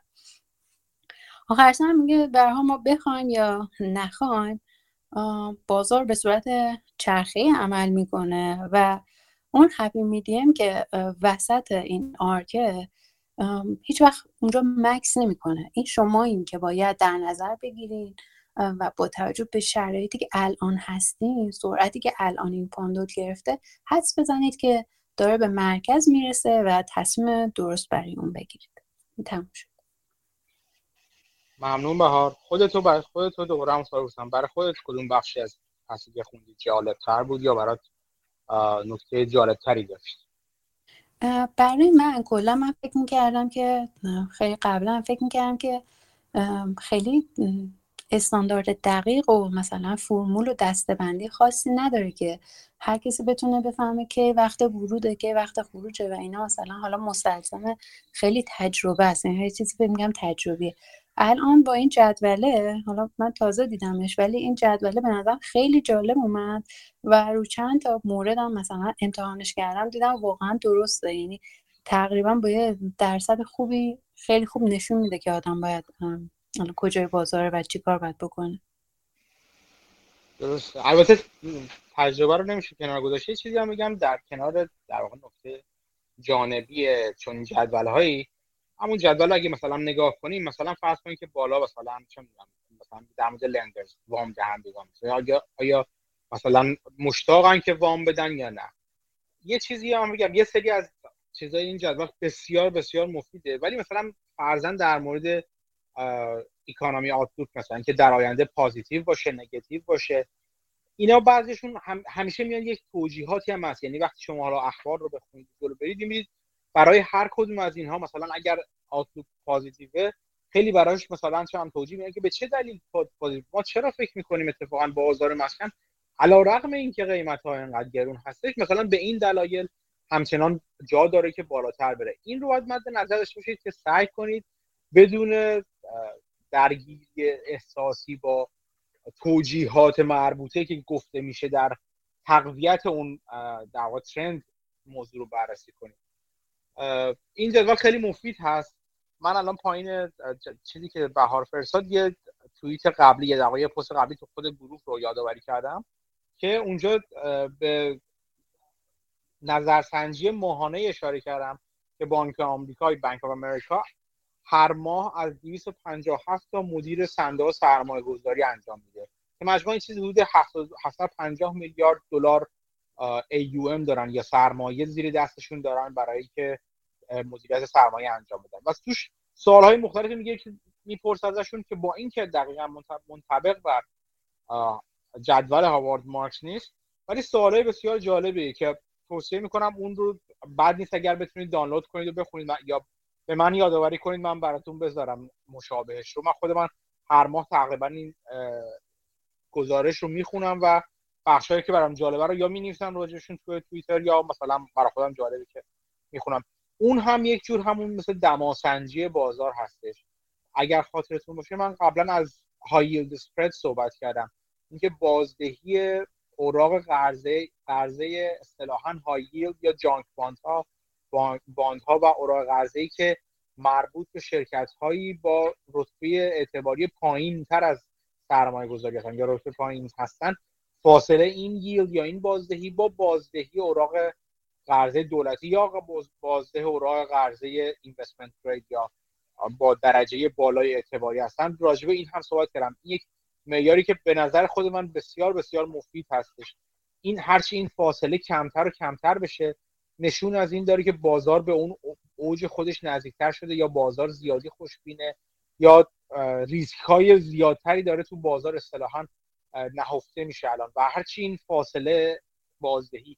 زیادتر و زیادتر بشه نشون دهنده بدبینی بازار هستش نه اینکه بازار شاید شاید زیادی زیاده از حد بدبین هست و الان می‌تونه فرصت خوبی باشه برای ورود. همونطور که بهار اشاره کرد از قول هاوارد مارکس شاید نشه به دقت این زمان ورود و خروج زمان اینکه ما در واقع میشه گفت گارد بگیریم برای یک جور با سرمایه گذاری رو تعیین کرد. ولی به ما ایده ای میده از اینکه تقریبا کجاهای اون چرخ هستیم. اگر قبول داشته باشیم حرکات بازار چرخه ای هست. این دماسنجی که خیلی مهم هستش به ما این امکان رو میده که بفهمیم. نه اینکه حالا در حال برگشت هستیم ولی آیا پایین های اون سیک هستیم یا بالاهای اون سیک؟ با این نکته و با این کویات که ممکنه اون ممکنه اون بالا بودن همچنان ادامه پیدا بکنه برای مدتی. و این زمان سنجی زمان ورود از این نظر اعلام نمی‌کنه که الان که شما وارد شدید خیلی خوب دیگه. مثلا حل از الان به بعد دیگه بازار به سمت مورد علاقه شما حرکت کنه نه. ولی این رو به شما میده که احتمال سودگیری شما از و اگر با توجه به همچین دماسنجی وارد بشید بیشتر هستش یا کمتر. خیلی خیلی این من این فصل و این چیز رو دوست دارم. این دماسنجی ها و روش های مختلف دماسنجی رو دوست دارم. اون نظرسنجی از مدیران با... مدیران سرمایه گذاری که بانک آمریکا انجام میده یکی از بهترینی هست که من تا حالا دیدم و توصیه می‌کنم که دوستانی که حالا تو بازار خارج از کشور هستن اون نظرسنجی رو بخونن. نمی‌دونم آیا تو بازار ایران هم همچین چیزی یا مشابهی براش وجود داره یا نه. و باز هم اگر موجود داشته باشه به نظر من می‌تونه سرویس سرویس و خدمات مناسبی باشه برای سرمایه گذاران ممنون بهار. خیلی خیلی خوب و عالی و مرسی. من فقط یه چیزی رو ببخشید. من فقط یه چیزی رو اضافه کنم. اون پال جانسن که گفتم اونو من گوگلش کردم قبل صحبت. ببینم کیه و بتونم راجع صحبت کنم. گفتم که نویسنده و خبرنگار انگلیسی چون که اینو ویکیپدیا اولین سرچ آورد. ولی بچه ها بردیا الان بهم گفت که این تشابه اسمیه و اینو نیست. حدس هم میشه میشه زد که من گفتم شاید اینم تو بازار سهامه ولی مثلا شغل اصلیش این نیست. اینو من تصدیق کنم که اشتباه گفتم. من خودم نمی‌شناسم اگر بشنس اگر بشناسم میگم که از ولی نمی‌شناسم. می‌تونم پیدا کنم که کی هستم کامنت های کامنت های فال جانسون آقای فال جانسون کی هستش. ممنون از اصلاحیه‌ای که کردی. خانم فرح می‌خواستم مثل که سوالی بپرسم یا حرفی بزنم. خیلی ممنون از اینکه این presentation رو داشتین شما. یه سوال داشتم راجع به این جدول. می‌خواستم بدونم که جواب بعضی از این چکلیست ها رو چطوری ما می‌تونیم به دست بیاریم؟ خب آیتم های مختلفی رو مثلا توی جدول آورده و همین که بدونیم که مثلا جواب درست به این سوالا چی هست رو چطوری می‌تونیم به دست بیاریم؟ ممنون میشم اگه توضیح بدیم یا من که فکر حالا یه چیزی که فکر می‌کنم و میگم بعد شما اصلاحش کنید اولا که سلام خانم فرح. من خیلی خوشحالم که گوش کردین حوصلتون سر نرفت. بعد اینکه این جدول رو تا اونجا که من نگاه کردم خیلی توصیفیه. یعنی جواب دقیقی نسبتا نداره. مثلا عدد و اینا نداره که خیلی سخت باشه براتون پیدا کردن جواب. و نکته مهمش هم اینه که میگه بیشتر گزینه ها اگر در سمت چپ بود. یعنی شما می‌خواین حدودی بفهمین که الان موقعیت خیلی خوبیه یا خیلی بدیه یا متوسط. فکر می‌کنم یه چیز همونجور که مهدی یه چیز حدودی به آدم میده و دونستنش هم خیلی سخت نیست. بخاطر اینکه توصیفی الان مثلا اینکه شما راحت می‌تونید وام بگیرید و, اون بهره وام کمه یا زیاده یا اینکه مثلا الان سلرها زیادن یا کمن مارکت خیلی شلوغه یا اینکه آدمای کم واردش میشن فکر می‌کنم واسه کسی که توی بازار هست خیلی سخت نیست فهمیدنش ولی دقیقش منم نمی‌دونم بهمون توضیح میدن یکیش درست حرف درستی زدید بهار. یک راهش استفاده از نظرسنجی مثل همون که گفتم بانک آف امریکا من اگر آخرین پیغام گروه رو ببینید من یه بار دیگه در واقع reply کردم به همون رشته توییت تا برید ببینید چه جور در واقع از چه جور نظرسنجی دارم حرف می‌زنم. این نظرسنجی ها با نمودار و غیره و غیره به شما نشون میدن که دقیقا نگاه فعالان بزرگ بازار چیا هستش.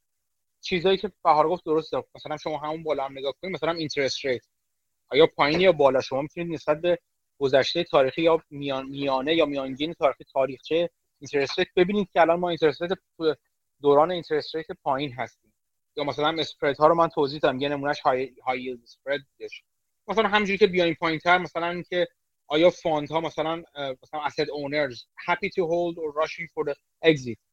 شما می‌تونید مثلا مثلا میگم اگر چند تا fund مورد نظرتون داشته باشین فایل های 13F یا 13F شون نگاه کنید می‌تونید ببینید آیا fund داره کم می‌کنه آیا بیشتر فروخته تو quarter قبلی یا بیشتر خریده.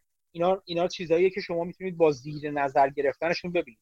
همه اینا به این معنی نیستش که جواب اینا ساده هست پیدا کردنشون و شما در ده دقیقه می‌تونید نبض بازار رو بگیرید یا دماسنجی کنید بازار رو. ولی یعنی منظورم که باید زمان بگذارید باید با ابزارهاش آشنا بشید. اینا رو در طول کوارتر به کوارتر اینا وقت بذارید و ببینید که چجوری است. کاری که من می‌کنم کاری که کسی که می‌خواد تو بازار علاقه منده و می‌خواد کار کنه باید قاعدتا بکنه.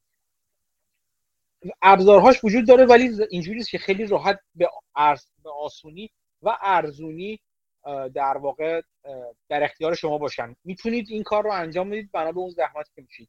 سرویس ها و خدماتی هستن که اینها رو پولی در اختیار شما قرار میدن.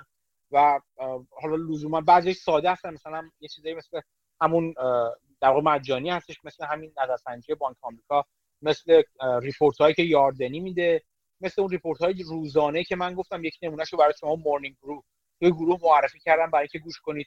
چند تا هستن newsletter ها و در واقع چیزایی هست که من به صورت روزانه توی ایمیل من میاد من شاید یک ساعت در روز وقت بذارم برای اینکه این خبرنامه هایی که انتخاب کردم به تجربه رو هر اخبارشون رو بخونم تحلیلاشون رو بخونم اینا که فکر می‌کنم مفیدتر هستن. یک دید کلی از بازار من می‌گیرم.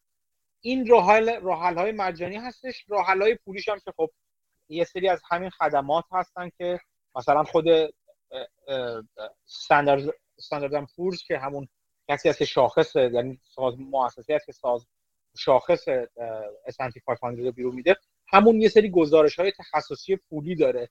برای اینکه اون اون برای شما نبض بازار رو می‌گیره در اختیارتون قرار میده. ولی خب اگر تو بازار باشید اخبار رو بخونید. چیزی مثل این خبرنامه هایی که من یک نمونهشو Morning Brew رو معرفی کردم مشترک باشین. مثلا خوندن Morning Brew شاید ده دقیقه بیشتر وقت نگیره. Morning Brew خوبه Axios خوبه نمی‌دونم خود Investing.com یه چیز روزانه داره. یه سه چهار تا هستن که من عضو هستم و هر روز اخبارش رو می‌خونم خبرنامه روزانه فکر می‌کنم Wall Street Breakfast هستش که مال Seeking Alpha هستش. این این هستش که چیزی که خلاصه از آنچه گذشت رو برای شما جلوی جلوی شما می‌ذاره. بعضیشون با کمی تحلیل. خوباش رو اگر شما بشناسین که اینا که گفتم تقریبا خوباش میشه جز خوبا. حساب میشن شما می‌تونید دیدی از این دماسنجی یا وضعیت فعلی بازار پیدا کنید.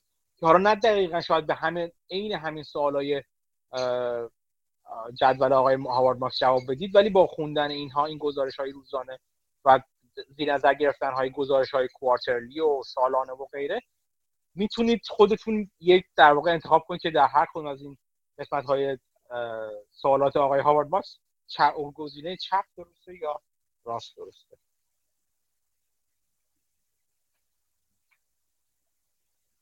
دیگه؟ من یه نکته اضافه بکنم. امثال هاوارد مارکس همیشه در دسترس هم هستن. خودشون نامه و مصاحبه و اینا دارن. اون نبض بازاری که گرفتن رو هم توضیح میدن هم میگن نظرشون چی اونم آدم می‌تونه استفاده بکنه. و مثلا یا جلسات برشکار شما الان من دارم از اول از 94 تا الان تا 2011 تقریبا گوش دادم. تو هر تاریخی مثلا قبل از اینکه مارکت بره بالا یا بیاد پایین حرفایی که می‌زنن با آدم یه حسی میده که الان بازار جوریه که آندر ولیو یا اوور ولیو جنرالی میگم حالا بعد آدم می‌تونه دنبال شرایط خاص سرمایه خاصم بگرده. بسیار بسیار حرف خوبی اشاره کردش. هاوارد مارکس یکی از کسانی که memo می نویسه اصطلاحا یا یادداشت می نویسه و پس چی گوشتم. در اختیار همه هستش و می‌تونن بخونن. شما سرمایه گذاران دیگه هم که fund های خیلی خوبی رو اداره می‌کنن و می‌تونید اگر به سلیقه شما می‌خورن اونها هم می‌تونن یکی یک, یک جور نبضی به شما بدن از بازار. کسی مثل بیل میلر مثلا. فکر می‌کنم من یکی دو تا به حرف از حرفش راجع به علی بابا و چند تا از چیزا گذاشته بودم توی گروه. بیل میلر یکی از اون افرادی که همیشه جالب خوندن حرفاش. چند تا fund هستن که شما بشناسیدشون و دنبالش کنید دنبالشون کنید. اینا ماه به ماه یا quarter به quarter یه گزارش میدن و اونجا توش اتفاقا میگن ما می‌تونیم راحتتر می‌تونیم deal های اصطلاح هم خوبی پیدا کنیم تو بازار یا فکر می‌کنیم که به نظر ما بازار گرون هستش و غیره و غیره. یعنی این آدم ها برای سرمایه گذاران صندوق خودشون یک گزارشی میدن. اونجا می‌تونید در واقع یک یک ابزار دیگه هستش که به این اطلاعات دسترسی پیدا کنید. مهدی می‌خواست چیزی بگه فکر کنم. آره سلام. منم یه دونه سایت پست کردم تو تلگرام این COT report Commitment of Traders report. یه دونه از این سایت هایی که مجالی هست که در واقع report میده اینکه مثلا asset manager ها hedge fund manager ها و retail investor ها حالا اون اطلاعات شو کنن از این سری broker ها می‌گیرن که position شون رو چجوری تغییر میدن تو هر هفته. و بعد نمودارش رو هم در واقع میده و اینکه نمودار مثلا نزولی باشه و صعودی باشه یه sense ی رو میده برای همون تب‌سنجی که دوستمون بهار توضیح می‌داد. اونم فکر کنم سورس خوبی باشه. مجانی هم هست. خواستم که بچه ها رو آره. یعنی حالا من این آره. اینو نمی‌شناسم ولی درسته. این این ابزارهای اینجوری چه روزانه چه چیز من چند تا اسمشون رو گفتم مثلا.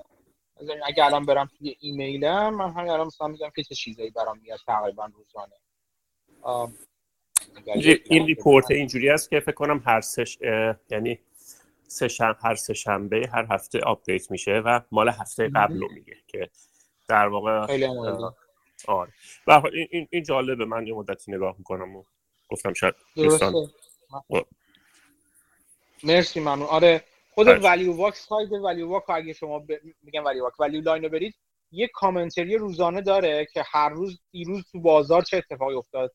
این روزانهش می‌تونید بگید که خیلی جالب نیست ولی خب اگر در اصلا دور باشین از جایی تو بازار مثلا نه, نه نباشین از بازار ببینیم بخوایم ببینیم چه اتفاقاتی افتاد اونجا حرفای خوبی می‌زنه.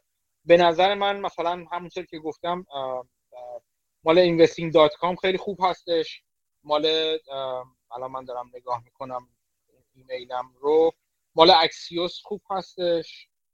دیگه به خدمت شما عرض کنم که برانز یه سری خبرنامه برانز و وال جورنال هر دو یه سری خبرنامه روزانه دارن. مجانی می‌تونید عضوشون بشید. خیلی خوب هست اون. بلومبرگ یه دونه داره. 5 things to start your day. هر روز میفرسته. پنج چیزی که شما خوبه بدونید امروز. اون چیز خوبیه. مال وال چیزی که من هستم Heard Editors هستش. که هر روز میگه که تو بازار چه خبر بوده من خیلی دوست دارم اونو. به خدمت شما از الان دارم نگاه می‌کنم. Morning Brew ازش گفتم اون خوبه خیلی خوبه. investing.com که اشاره کردم investing.com daily هست. خبرنامه که شما می‌تونید عضو بشید. خیلی راحت ایمیلتون میدین و هر روز براتون میگم. یه Seeking Alpha همونطور که گفتم Breakfast ش خیلی خوبه یه پادکسته و یه متنش هم هست در اختیار همین می‌تونید بخونید اونو. دیگه من چی دارم می‌بینم اینجا؟ من خیلی چیزه روزانه خیلی چیزه برام میاد. یه یه ساعتی صبح یه ساعتی هم شب. آخر قبل از خواب من خوندن این چیزهای مهم اینا میگذره. فکر می‌کنم اینا خوبن. اینا رو اگه شما بشناسید و یه مدت مثلا شاید شاید 6 ماه 7 ماه بخونید مدام یعنی این انضباط رو داشته باشید کم کم دستتون میاد که می‌بینید دیدتون به بازار فرق کرده و یک چیزهایی براتون معنی دارتره اینجور وقتا. این هم از این. دیگه دوستان؟ صحبتی سوالی؟ من یه چند تا نکته اضافه بکنم. یکی اینکه این بارگنا لزومی نداره حتما تو موقعی که بازار کلا آندر ولیو اتفاق بیفته. مثلا بافت همیشه میگه که وقتی که ما یه سهام خیلی خوب با قیمت مناسب یا ارزون پیدا می‌کنیم برای اون مهم نیست که مکرو انوایرمنت چیه و اون سهام رو می‌خریم. و خب داستان اینه که وقتی که بازار پایینه شما تقریبا مثلا فرض کنید یک سال پیش تقریبا هر چیزی که بخریم میره بالا. حالا کمتر بیشتر داره ولی داره میره بالا. یعنی احتمال ضرر پایینتره. ولی وقتی بازار بالا همچنان شما می‌تونید سهام خوبی پیدا بکنید. اما احتمال سود کمتره و احتمال سود کم یا ضرر بیشتره. ولی خب باز همچنان تو اون environment ی که مکروش خوبم نیست میشه چیزای خوب پیدا کرد و لزوما به خاطر اینکه شرایط مکرو خوبه یا بده نباید یه investment رو رد کرد لزوما. یکی دیگه هم که بر من جالبه نگاه می‌کنم که نبض بازار رو ببینم IPO من خودم IPO نمی‌خرم به خاطر چیزایی که خوندم و به این نظر که واقعا به درد نمی‌خوره. اما IPO میگه وقتی مثلا یه سری چیزا IPO میشن بعد اولا تعداد IPO وقتی زیاد میشه بعد می‌بینین که مثلا IPO قیمتش یه روز یا یه هفته بعد از IPO می‌بینیم پنج برابر شده چهار برابر شده دو برابر شده. 50 درصد اصلا رفته بالا تو یه روز. خب اینا چیز عجیب غریبه و نشون میده که پول زیاده مردم مثلا دارن speculation می‌کنن. و خب این نبض بازار رو یه جورایی به آدم نشون میده. درسته. یه چیزی هم یادتون باشه فکر کنم بافت که از نامه‌هاش چند بار توی توی نامه‌هاش در واقع نوشته که اگه فکر کنید شما فرض کنید یه استارتاپی دارید که می‌خواید IPO کنید. یعنی یه شرکتی دارید بزرگش کردید رشد دارید. حالا به یه زمانی رسیدید که می‌خواید اینو وارد بازار کنید. چه زمانی براتون بهتر هستش که شما اینو IPO کنید؟ وقتی می‌تونید بهترین قیمت و بالاترین قیمت رو براش بگیرید.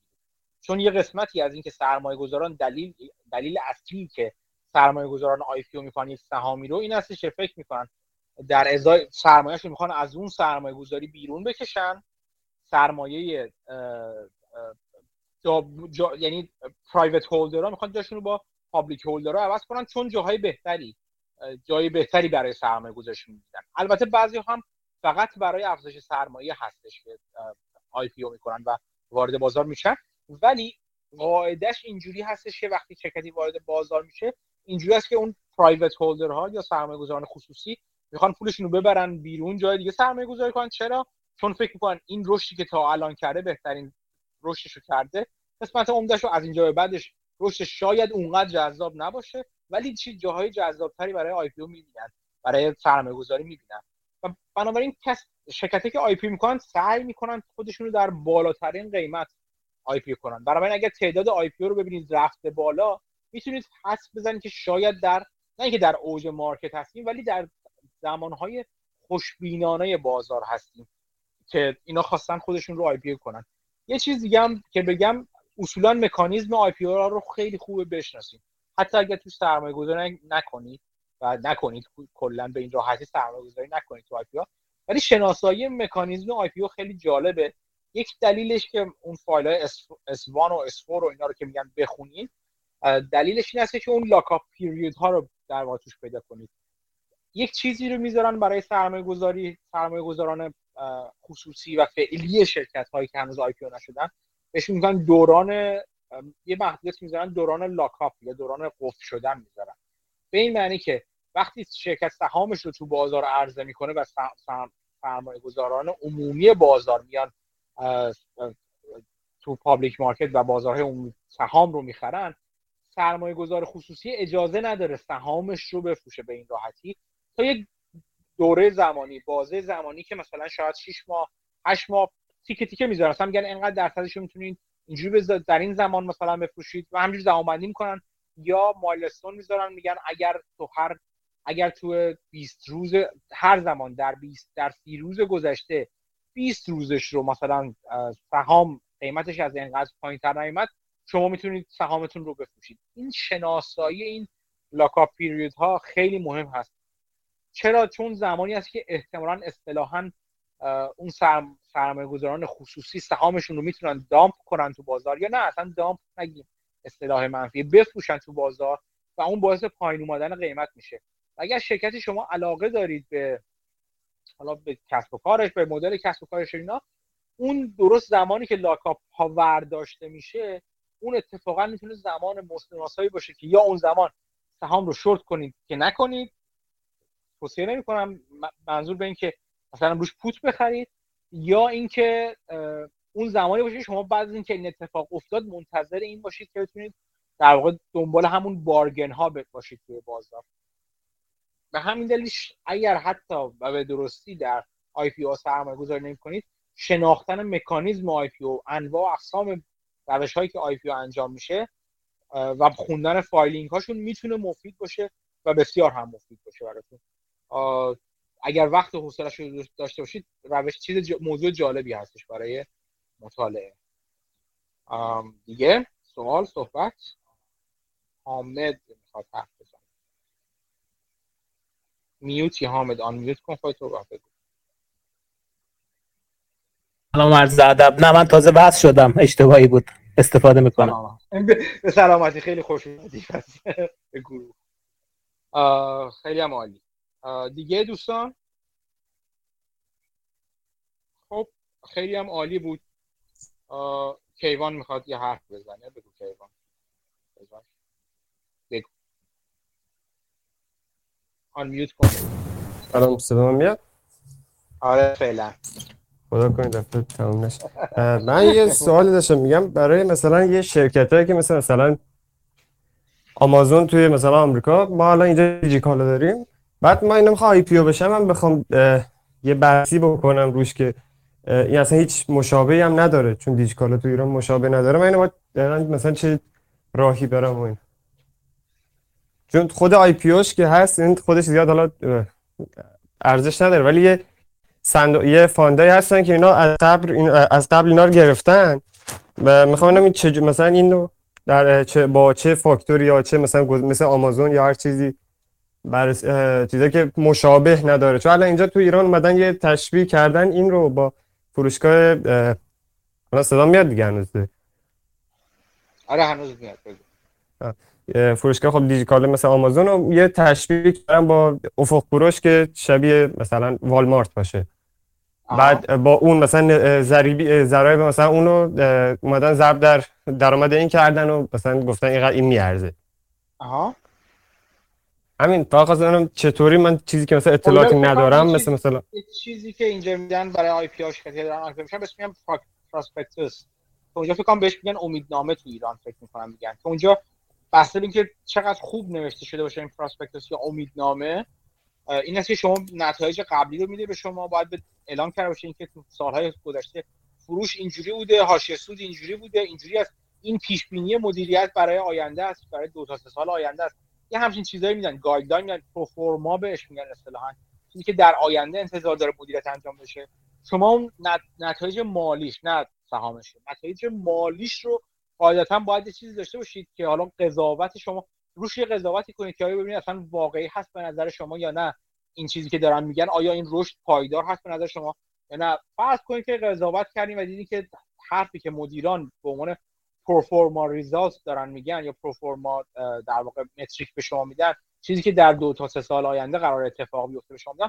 فرض کنید به که درست هست و این این این اتفاقات منطقی خواهد یک راهش این هست که بشینید شما DCF بنویسید خیلی راحت DCFش کنید شما یعنی با DCF کار کنید باهاش. و باهاش یه ارزش گذاری انجام بدید. اگر می‌خواید با مثلا یه سهام مشابه مثل افق کوروش نگاه کنید باید یه سری اجاستمنت ها انجام بدید برای ذرایبتون. یعنی چی؟ یعنی خب این دو تا بالاخره یه تفاوت های قاعدتا با هم دارن. من که افق کوروش نمی‌شناسم ولی چند تا رو حدس می‌زنم و به شما میگم شما در راستای همین طرز تفکر باید نگاه کنید. یکی مثلا که مثلا شما نگاه می‌کنیم میزان بدهی و بدهی به سر... کل سرمایه‌ای که افق کوروش داره با دیجیکالا چقدره؟ اگر میزان بدهیاشون مثلا دیجیکالا کمتره درصد بدهی سرمایهش شما می‌تونید انتظار داشته باشید که برای دیجیکالا ضریب بالاتر بگیرید. چون کمتر ریسک ریسک پایینتری داره دیگه. برای این ضریب های تا حدی بالاتر رو باید در نظر بگیرید. اگر مثلا می‌بینید که کلا اصلا capex یا capital expenditure شون این چقدر من تو فارسی چی ترجمه کردن توی صورت های مالی که چقدر در واقع هزینه نگهداری هزینه هزینه ای که شرکت می‌کنه برای اینکه وضعیت فعلی خودش رو پایدار نگه داره چقدر برای اون هزینه هزینه ماشین‌آلات و نگهداری ساختمون ها و فلان و فلان و فلان می‌کنه. اون چقدر چقدر چجوری با هم دیگه مقایسه میشن؟ به نسبت رونیوشون به نسبت درآمد. یعنی چه میزان از درآمد هزینه کپکس میشه؟ اون رو مقایسه کنید اونی که کمتر هستش اون ضریب بالاتری رو می‌خواد. دیگه به شما بگم هر کدوم حاشیه سود حاشیه سود یعنی نسبت ها رو باید نگاه کنید. حاشیه سود عملیاتی کدوم پایینتر هستش؟ اون در واقع ضریب کمتری رو می‌خواد. چون خب حاشیه سود بالاتر نشون میده multiplier بالاتری قاعدتا شما باید بدید. اینجوری باید شما خودتون رو اجاز کنید. یعنی یک سری نسبت های کلیدی رو اینجوری در نظر بگیرید و با هم و مقایسه کنید با هم دیگه و اگر نسبت ها یکی نیستن باید اجاز کنید multiple تون هم بالاتر ببرید یه جزوه‌ای داره فکر می‌کنم یا مورگان استنلی یا کردیت سوئیس من ایران همچین نیست. این من پیدا می‌کنم می‌ذارم توی گروه. خیلی جزوه خوبی است. جزوه کوچیک و ساده و خوبی است. راجع به معرفی این مالتیپل ها که نشون میده که این مالتیپل های کلیدی چیا هستن از چه نظر مهم هستن. این ذرایب ذرایب کلیدی رو باید بین دو تا چیزی که بین دو تا شرکتی که قراره با هم به صورت مقایسه ای انجام بدید و relative valuation یا ارزش گذاری نسبی رو برای یکی از شرکت ها انجام بدید اینا رو باید این اجاسمنت ها رو باید انجام بدید در موردش. چقدر بالا پایین کنید قضاوت با شماست به عنوان سرمایه گذار هیچ خط و خطوط چیزی وجود سفت و محکمی وجود نداره براتون برای اینکه بتونید روش سرمایه گذاری کنید برای اینکه روش بتونید ما رو بدید. قضاوت خود شما خواهد بسته به تجربه و خیلی چیزایی که در نظر دیگه؟ اینم بگم من مرسی از اول از همه دوستانی که کردن تشکر کنم. خیلی خیلی عالی بود. من واقعا هر دفعه لذت می‌برم. هفته دیگه قراره که پنج فصل نهایی و چهارم رو در واقع اضافه کنیم که فصل آخر نتیجه گیری هستش ارائه انجام بدیم. احتمال داره من هفته دیگر رو یه هفته عقب بندازم به خاطر مسافرتی که ممکنه داشته باشم. حالا برنامه‌شو در طول هفته اعلام می‌کنم به شما. ولی خب جلسه آینده ما جلسه نهایی کتاب خواهد بود که ممکنه یا هفته دیگه باشه یا هفته بعدش. و دوستان در واقع نهایی باید بیان ارائهشون رو انجام بدن. خیلی ممنونم از دوستانی که این هفته این کار انجام دادن. یه چند دقیقه هنوز من فرصت دارم. اگر دوستان سوالی حرفی دارن دیگه از اینجا بعدش آزاد هستش که هر چی دوست دل تنگتون می‌خواد بگید و بپرسید. من یه چیز داشتم جلسه های بافت اخیرا گوش می‌دادم. اول یه نکته متوجه شدم که بگم بعد حالا یه سوالم دارم. بافت من مصاحبه معروفش رو دیدم که حالا چند بارم تکرار کرده راجع به طلا. که طلا چون که استفاده ای نداره و زاینده نیست اصطلاحا این چیزی تولید نمی‌کنه. بافت میگه که به درد نمی‌خوره و روش اینوست نمی‌کنه. و خب حالا توضیحاتش کامل میده که مثلا اگه کل طلا رو جمع کنی حجمش چقدر میشه؟ مثلا میشه یک کیوب اندازه فرض کنید زمین فوتبال با یه ارتفاعی. می‌تونین مثلا پله بزنین بریم بالاش بشینین می‌تونین تمیزش کنین ولی براتون هیچ کاری نمی‌کنه اونجا میشینه و میگه که اصلا یکی از یه سیاره دیگه ما رو نگاه کنه میگه اینا دیوونن. یه جا رو معدن می‌زنن طلا رو در میارن میفرستن. تو زیر زمین یه بانک دیگه یه جا دیگه ذخیره می‌کنن و استفاده نداره. خب من فکر میگم که کلا بافت پس این کمودیتی ها رو می‌ذاره کنار و خیلی از کارهای دیگر رو نمی‌کنه. ولی خب تو این گزارش به نتیجه مثلا یه مدت سیلور نقره رو اینوست کرده بود چون می‌گفت کاربرد صنعتی هم زیاد داره و تقاضا و ارزش بالانس نیست. و مثلا تو صحبتش هست که مثلا یه جاهایی بتایی هم رو کارنسی بسته یا چیزای دیگه و خب سودای خوبی هم کرده. ولی خب من فکر می‌کنم کلا بافت تو کار اکوئیتیه ولی خب خیلی کارهای دیگه هم می‌کنه. مثلا یه جا junk bond خریده بود تو سال 2002 که سود خیلی زیادی هم که مثلا yield ش اون موقع 40 درصد بود بعد سال بعد شد yield 6 درصد که واقعا حجمش حجم سودش وحشتناک بعد بعد فهمیدم که هاوارد مارکس هم همون junk bond ها رو خریده بوده. و خب اینا جالب بود برای من یعنی دیدم نسبت به بافت عوض شد. الان سال 2011 شو دارم گوش میدم یه شبیه scandal رخ داده بود یه insider trading بوده یه چیز شبیه به این که یاروی به اسم دن or دیو شاید دیوید همچی چیزی. به بافت یه سهامی میگه بخر و بافت نگاش می‌کنه و می‌خره ولی خب قرار بوده یه deal ی انجام بشه insider trading بوده یارو با Citibank و اینا هم در ارتباط بوده که بعد حالا خودش استعفا میده. بافت هم یه نامه می‌زنه announcement که مثلا چه اتفاقاتی افتاده و یه سری مدارک میدن به SEC و طرف میفته زندان و بافت خودش می‌گفت احتمالا این می‌خواسته جای منو بگیره شاید می‌خواسته خودش نشون بده. خواستم ببینم شما در مورد این شنیدین توضیح بیشتر بدین که دقیقا چه ترانزکشنی بوده؟ فکر کنم تو نامه برکشر تو انوار ریپورتش هست ولی من چون دارم فعلا گوش میدم جلسات رو اونا رو نخوندم متوجه نشدم دقیقا داستان چی بوده. من خیلی محو کلی یادم هست. بهتر ترجیح میدم جواب ندم چون جواب من مطمئنم پر غلط هست. باید نگاه کنم می‌تونم بعد نگاه کنم ببینم چی بوده. آره یک, یک، یکی از چیزا بودش که یه همچین چیزی بود که کسی بود که خیلی فکر می‌کردن یکی یکی دو بار این اتفاق افتاده. که کسانی فکر می‌کردن که خیلی این بافت آینده میشه و جایگزین بافت میشه ولی این اتفاق نیفتاد. من خیلی خاطره محوی از زمانی که چیز خوندم دارم سنوبال رو خوندم دارم ولی می‌خونم به جوابشو میدم بعدا. الان خاطرم نیست دقیقا چی بوده ماجرا. آها مرسی. حالا من یه نکته دیگه هم بگم که تو این جلسات بافت که گوش می‌دادم متوجه شدم. یعنی یه جورایی کامن سنسه ولی خب واضح تر شد برام. یعنی که بافت می‌گفت روزی که برکشر دیویدند بده بعد قیمت سهام برکشر بریزه. چون ما داریم اعتراف می‌کنیم که دیگه نمی‌تونیم پولی که داریم رو تو investment های خوبی سرمایه گذاری بکنیم و پول اضافه داریم و خب این یعنی عملا رشد برکشر کم کم و کمتر میشه و خب این باید قیمت برکشر اتفاقا بریزه. و خب یه شاخصی هم که برای خوش تعریف اینه که هر یه دلاری که می‌ذارم تو business باید حداقل یه دلار برگردونه و خب قاطعا باید بیشترم برگردونه خود چون خود business هم باید رشد بکنم بعد اینو داشتم حساب می‌کردم مثلا میسنجیدم این که مثلا ما یه business ی رو می‌خریم undervalue فرض کنیم مثلا 50 درصد 40 درصد. این مهمه که چند سال طول می‌کشه تا این under از بین بره و قیمت برسه به جایی که value هست. و خب تو این چند سالی که ما داریم صبر می‌کنیم value هم داره عوض میشه. حالا یا رو به پایین میره یا صاف میره یا رو به بالا.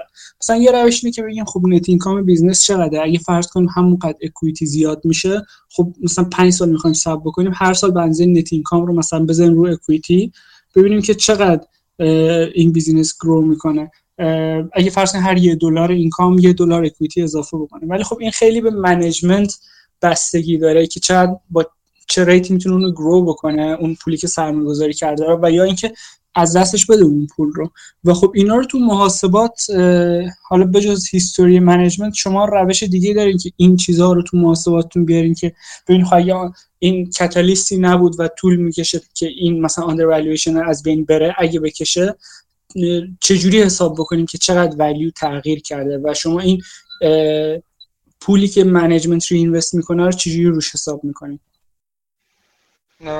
یه چیزی که من بگم این که اولا این حرف خیلی هوشمندانه درستی است اینکه net income چیز نمی‌کنه. شما net income رو نباید نگاه کنید. retained earning رو باید نگاه کنید. اینکه چقدر از اون net income رو شرکت نگه داشته و چقدر رو dividend داده. خب این این یه تفاوت کوچیکی هست چون اگه شرکت dividend بده یه مقدار از dividend ش یه مقدار از اون net income رو برگردونده به شما. این از retained earning مهمه. اون سود انباشته فکر کنم تو ایران میگن بهش. اون مقدار از سودی که نگاه می‌کنم. میگن هر سال نه اینکه هر سال حالا بعضی وقت ممکن retained earning داشته باشه یعنی مقدار از سود رو نگه داشته باشه ولی خب equity بالا نره اونقدر. به هر دلیل بازار equity رو قیمت گذاری نکرده باشه اونقدر. اون اونش چیز مهمی نیستش برای سال. در بلند مدت میگن در طول چند سال باید اون retained earning ی که نگه داشته باید بره روی equity یعنی ارزش equity رو اضافه کنه. یا بعضی وقت بافت از book value هم صحبت کرده که باید book value شرکت شما بره بالا. حالا هر دو حرفای درستی هست. خیلی سخته مسعود. اینکه اگر من چند سالی هست یعنی هی بیشتر و بیشتر و الان دیگه خیلی جدی به این قضیه رسیدم که اگر کاتالیستی نداشته باشید بهتر اصلا من خودم خودم میگم. اگر کاتالیستی رو نبینم و کاتالیستی رو نشناسم ترجیح میدم نرم سراغ سهام. این کاتالیست ممکنه خیلی چیزا باشه. ممکنه کاتالیست تو مدیریت باشه ممکنه کاتالیست تو مکرو باشه. اتفاقات عذر می‌خوام. مکرویی که قرار بیفته ممکنه تغییرات دولتی که اتفاقات دولتی که قرار بیفته باشه و همه این اتفاقای مختلف. یعنی می‌خوام بگم اگر کاتالیستی, کاتالیستی نداشته باشم ترجیح همین هستش که خیلی سراغش نرم. چون ممکنه حالا حالاها آندر بشه. تازه خیلی اینجوری میگن. میگن نه تنها باید یک کاتالیستی داشته باشی که تغییری باشه تغییر اجرا بشه اصطلاحا میگن کسی مثل تاماس برازیل که من خیلی خوشم میاد. از نگاه کردنش میگه باید یه سیزلی هم داشته باشه. یعنی یه جلیز و ویلیزی هم داشته باشه. مثلا چی؟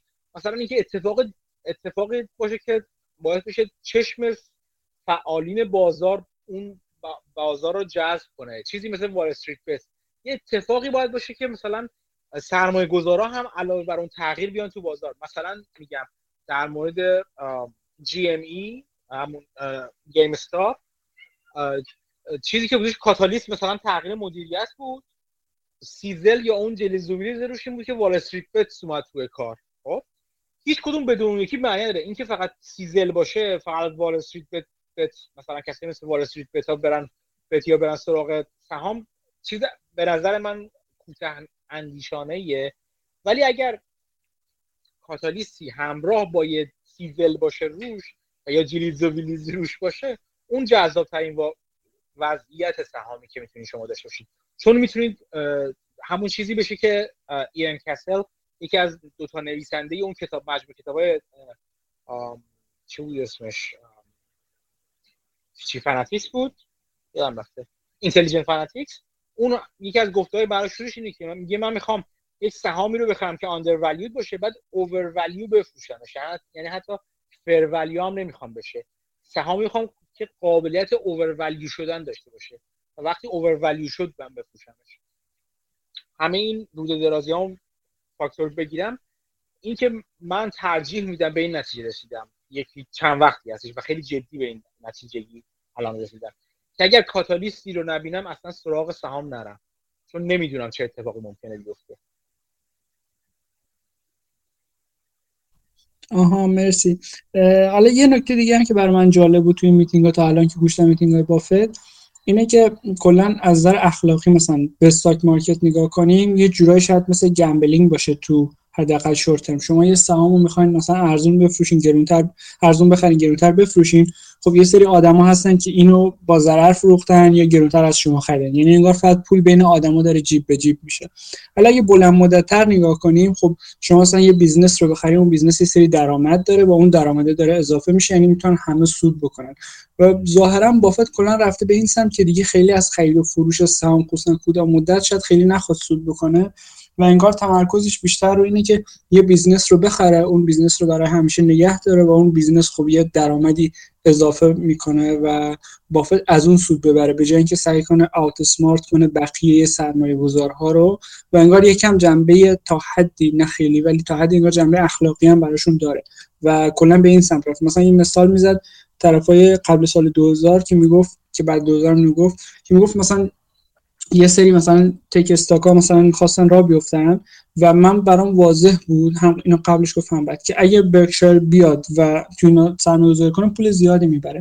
ولی خب آدمایی که اینا رو بعدا می‌خرن هم ضرر می‌کنن هم به اعتبار برکشایر لطمه می‌زنن همین که این game ما نیست که پول بقیه رو بگیریم. game ما اینه که business رو خوب بخریم و اون business برامون درآمد generate بکنه.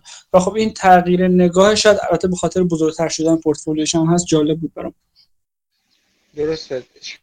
من توصیه می‌کنم بافت بافت حالا برکشایر رو شما اینجوری نگاه کنید. تو همون صحبت من, من هنوز خیلی عقب‌تر هستم. فکر هنوز 97 هم. خیلی مثلا شلوغه. فرصت نکردم همه رو بخونم. تو همینجوری داری. گازو گرفتی داری میدی تو این پادکسته.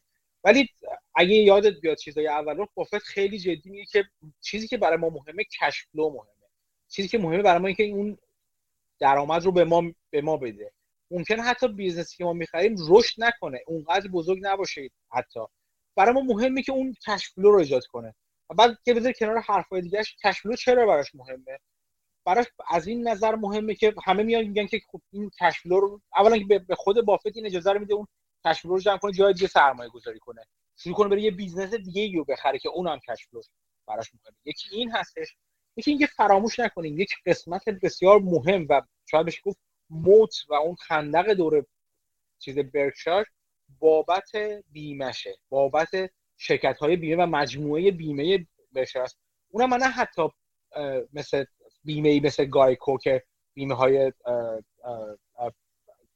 ساده و کوچیک خودرو املاک رو می‌نویسه بلکه چیزی مثل National Re هستش. اون بخش اون بخش از بیمه برکشار که باعث میشه بیمه های cat insurance بنویسه یا catastrophic event insurance بنویسه. برای چه اتفاقات مهیب خیلی بزرگ insurance بنویسه. برای دکل های نفتی برای اتفاقای خیلی عجیب غریب برای اون وقتی که کسی پاسیفیکس مثلا بهش اجازه فرود نمی‌دادن مثلا بیمه بنویسه یا اینکه بره شرکت بیمه دیگر رو بیمه کنه. بیمه ای که کسی دیگه دورش نیست. چرا کسی دیگه دورش نیست؟ چرا چرا کسی دیگه انجام نمیده؟ به خاطر اینکه یک تخصص بیمه نویسی خوب داره دو به خاطر اون کش بزرگی که داره اون اندوخته نقدی خیلی عظیمی که داره بکشار این این اجازه رو داره و این توانایی رو داره که برای همچین اتفاقات مهیب بزرگی بتونه بیمه نامه بنویسه برکشار رو اینجوری باید اصول به نظر من اینجوری باید نگاه کرد که همه این چیزها مثل شما فرض کنید یه هشت پای بزرگ رو در نظر بگیرید که جای هشت پای هزاران پای که همه اینا از جاهای مختلف پول رو می‌گیرن میدن تو اون قسمت بدنه اصلی اون هشت پا. اون قسمت بدنه اصلیش اون بیمهش هستش. بیمه که می‌تونه بیمه نامه های بنویسه کسی دیگه نمی‌تونه بنویسه. و بابت اینکه این moat و این خندق رو داره با قیمت بالایی می‌نویسه. خود خود بافت بارها میگه. میگه اولا ما هیچ وقت ادعا نکنیم اون بیمه نامه بیمه نامه های بزرگمون رو داریم. کتی cat insurance ها شده catastrophic event insurance insurance هاشون رو. ما ادعا نمی‌کنیم ارزون می‌نویسیم ولی ادعا می‌کنیم سریع می‌نویسیم. و جایی که کسی حاضر نیست اون بیمه نامه رو بنویسه ما میایم می‌نویسیم. و اگه خاطر بیاد خودش با سندیکای لوید لوید انگلیس مقایسه کرده و گفته اونا از یه جایی به بعد به خاطر اشتباهاتی که داشتن بازار رو به ما باختن. و این این چیزی است که بافت همیشه دنبال این بوده. از وقتی که اولین بار با گایکو آشنا شد و در واقع مدل کسب و کار بیمه رو شناخت و از وقتی آجیت جین رو آورد برای اینکه کسر کتی رو براش بنویسه به این نتیجه رسید که این چیزی که می‌تونه برای خودش موت دور خودش ایجاد کنه. و همه بقیه اون شرکت های کوچیکی که می‌خره حتی شرکت یوتیلیتی مثل بکشار انرژی اینا مم... اگه رشد کنن اونا خیلی خوب خیلی هم عالی. هدف نهایی براش اینه که کش براش بفرستن. هی باعث بشن بتونه بیمه بزرگتر و بزرگتری بنویسه. این برشار رو اگه اینجوری نگاه کنید می‌بینید که بافت دیگه نه تنها علاقه نداره به شرکت های تکنولوژی به خاطر اینکه غیر قابل پیش بینی هستن نیستن غیر قابل پیش بینی هستن در واقع. بلکه دنبال دو اتفاقا دنبال سهامی میگرده که خیلی کاملا قابل پیش بینی باشن براش. بتونه روی جریان نقدینگیشون حساب کنه برای اینکه بتونه اون بیمه رو گنده تر و قوی تر و بزرگتر کنه. جایی خواهد رسید یعنی هدف نهایی برشار به نظر من برای بافت این هست که تبدیل کنه به بزرگترین بیمه نامه نویس دنیا در مورد این اقدامات بیمه خاص. که چون بزرگترین هستش ارزون نمی نویسه گرون می نویسه و سریع می نویسه و این جذابش می‌کنه و جوری کنه که تمام شرکت های بیمه عادی دیگه وابسته این هدف نهایی بافت هست به نظر من.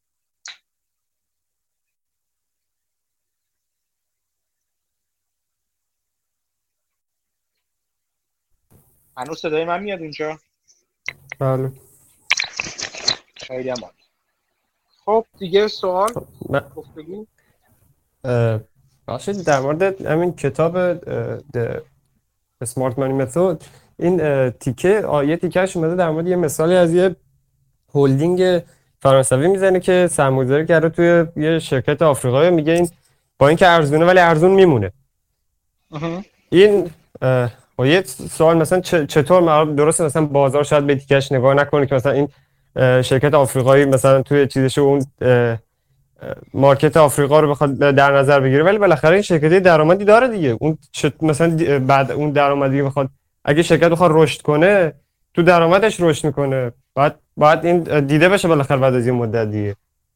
نه اگه درآمد درآمد پر ریسکی باشه یعنی همچنان عامل ریسک مثلا سرمایه‌گذاری سرمایه‌گذاری آفریقایی باشه وجود داشته باشه. خب برای وال استریت این چیز ببین یه چیزی یک چیزی که هستش کم کم حالا آشنا میشید. تو راه خوبی قدم گذاشتی که ایفان کتابایی که من دارم می‌خونم تو دنبال من می‌خونی.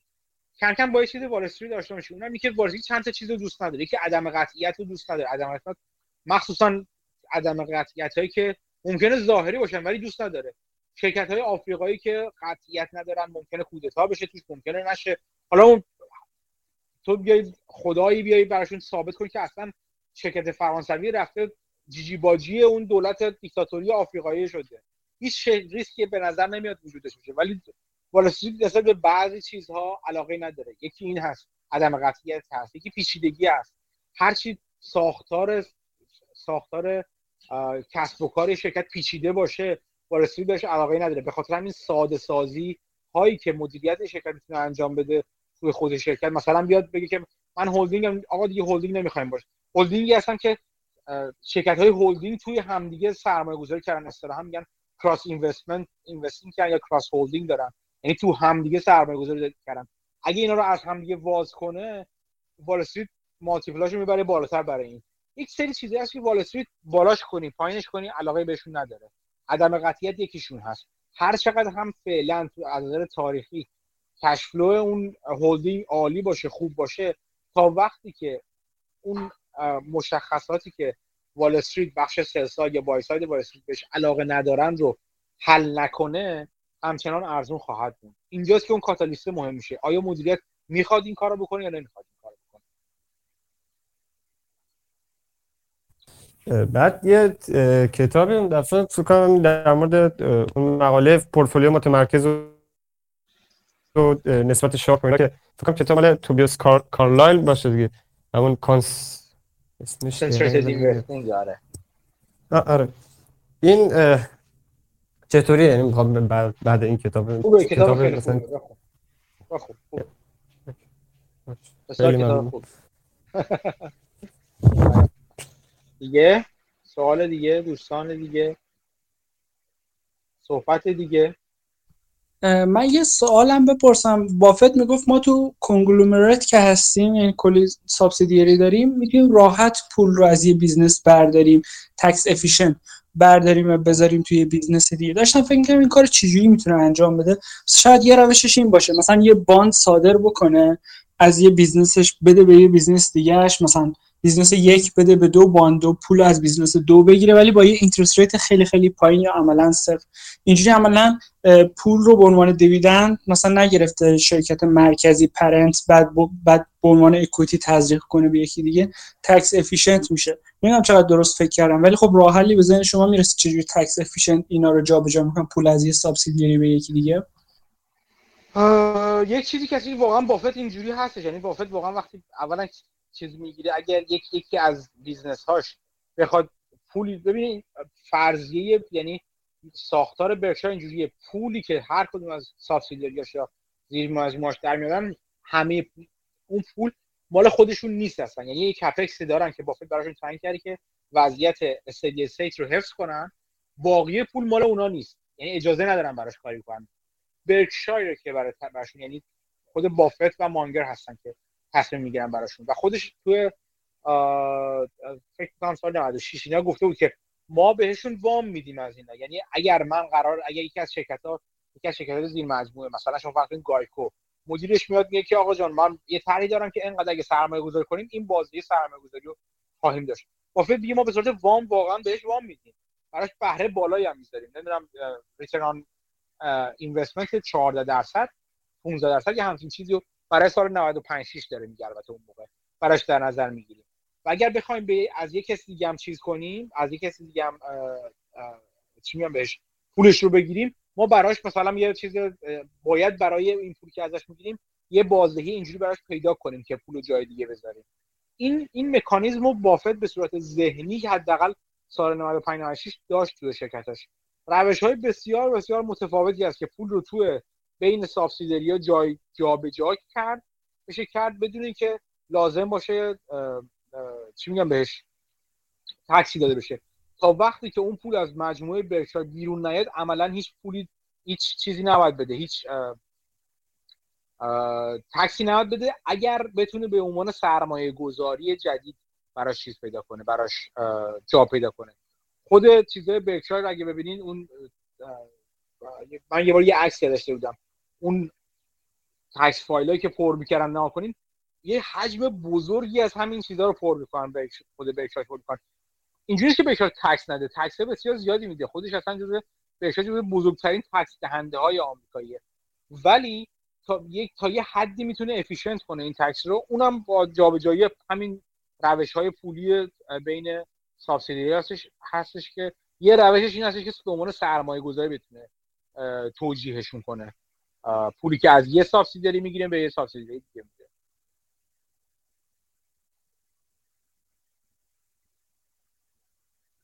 آها یعنی مثلا یکیشون می‌تونه فرض کنید business یک به business دو می‌خواد پول بده business دو می‌تونه یه equity مثلا صادر بکنه به صورت یه block بفروشه به business یک پول رو بگیره. اینجوری یه راهش یه راهش آره یه راهش این هستش ولی تا اونجا که می‌دونم برکشایر cross holding نداره تا اونقدر بجز بجز گایکو و شرکت های شرکت های بیمه دیگه زیر مجموعه کاس مجموعه تا اونجا که من می‌دونم cross holding ندارن چون اونا می‌تونن سرمایه گذاری کنن. به همدیگه equity شو نمیدن. یعنی فقط ببین tax ش اینجوری که پول از برکشایر بیرون نرفته و بنابراین dividend ی حساب نمیشه. درسته اونا دیویدند دارن به برکشایر میدن ولی چون اون پول از برکشایر بیرون نرفته به خاطر ماهیت هولدینگ بودن برکشایر برکشایر مالیاتی بابت اون دیویدند قرار نیست بده. تا وقتی که این پول بیرون از برکشایر نره کلا. آها پس اگه دیویدند بدم به پرنت کمپانی اونو نباید ازش مالیات بگیره. چون من فکر کنم داخلی دیگه داخلی اون. چون من فکر اونم مالیات داره. اینجوری می‌شد triple taxation ولی خب الان double taxation دارن اگه dividend یکی رو income شون dividend گرفتن به عنوان income حساب میشه رو اون باید tax بدن. اگه اونو dividend به shareholder م بدن رو اونم باید tax بدن. آره آره دقیقا همینطوره ولی شرکت مرکزی چون چون تو چی میگم بهش؟ majority holder حساب میشه هولدینگ براش حساب میشه. و اصلا تا می‌دونم بافت یکی از دلایلی که مجارتی هولدر نمیشه مگر اینکه اصلا تنها هولدر بشه همینه. به خاطر اینکه نمی‌خواد به صورت این باشه که مجبور بشه که تکسی بده روی دیویدندی که می‌گیره. یه ترشولد وجود داره. هر هر چند وقتی هم تغییر کنه من دقیقا نمی‌دونم. مثلا میگه که اگر 20 درصد به بالا هولدر 20 درصد به بالا باشه شما مجارتی هولدر حساب میشین و لازم نیستش مثلا تکس حساب تکس بدید روی دیویدند یا اینقدر لازمه tax بدین روی dividend این قوانین tax ی شما دقیقا نمی‌دونم چه جوریه و همیشه هم تغییر می‌کنه.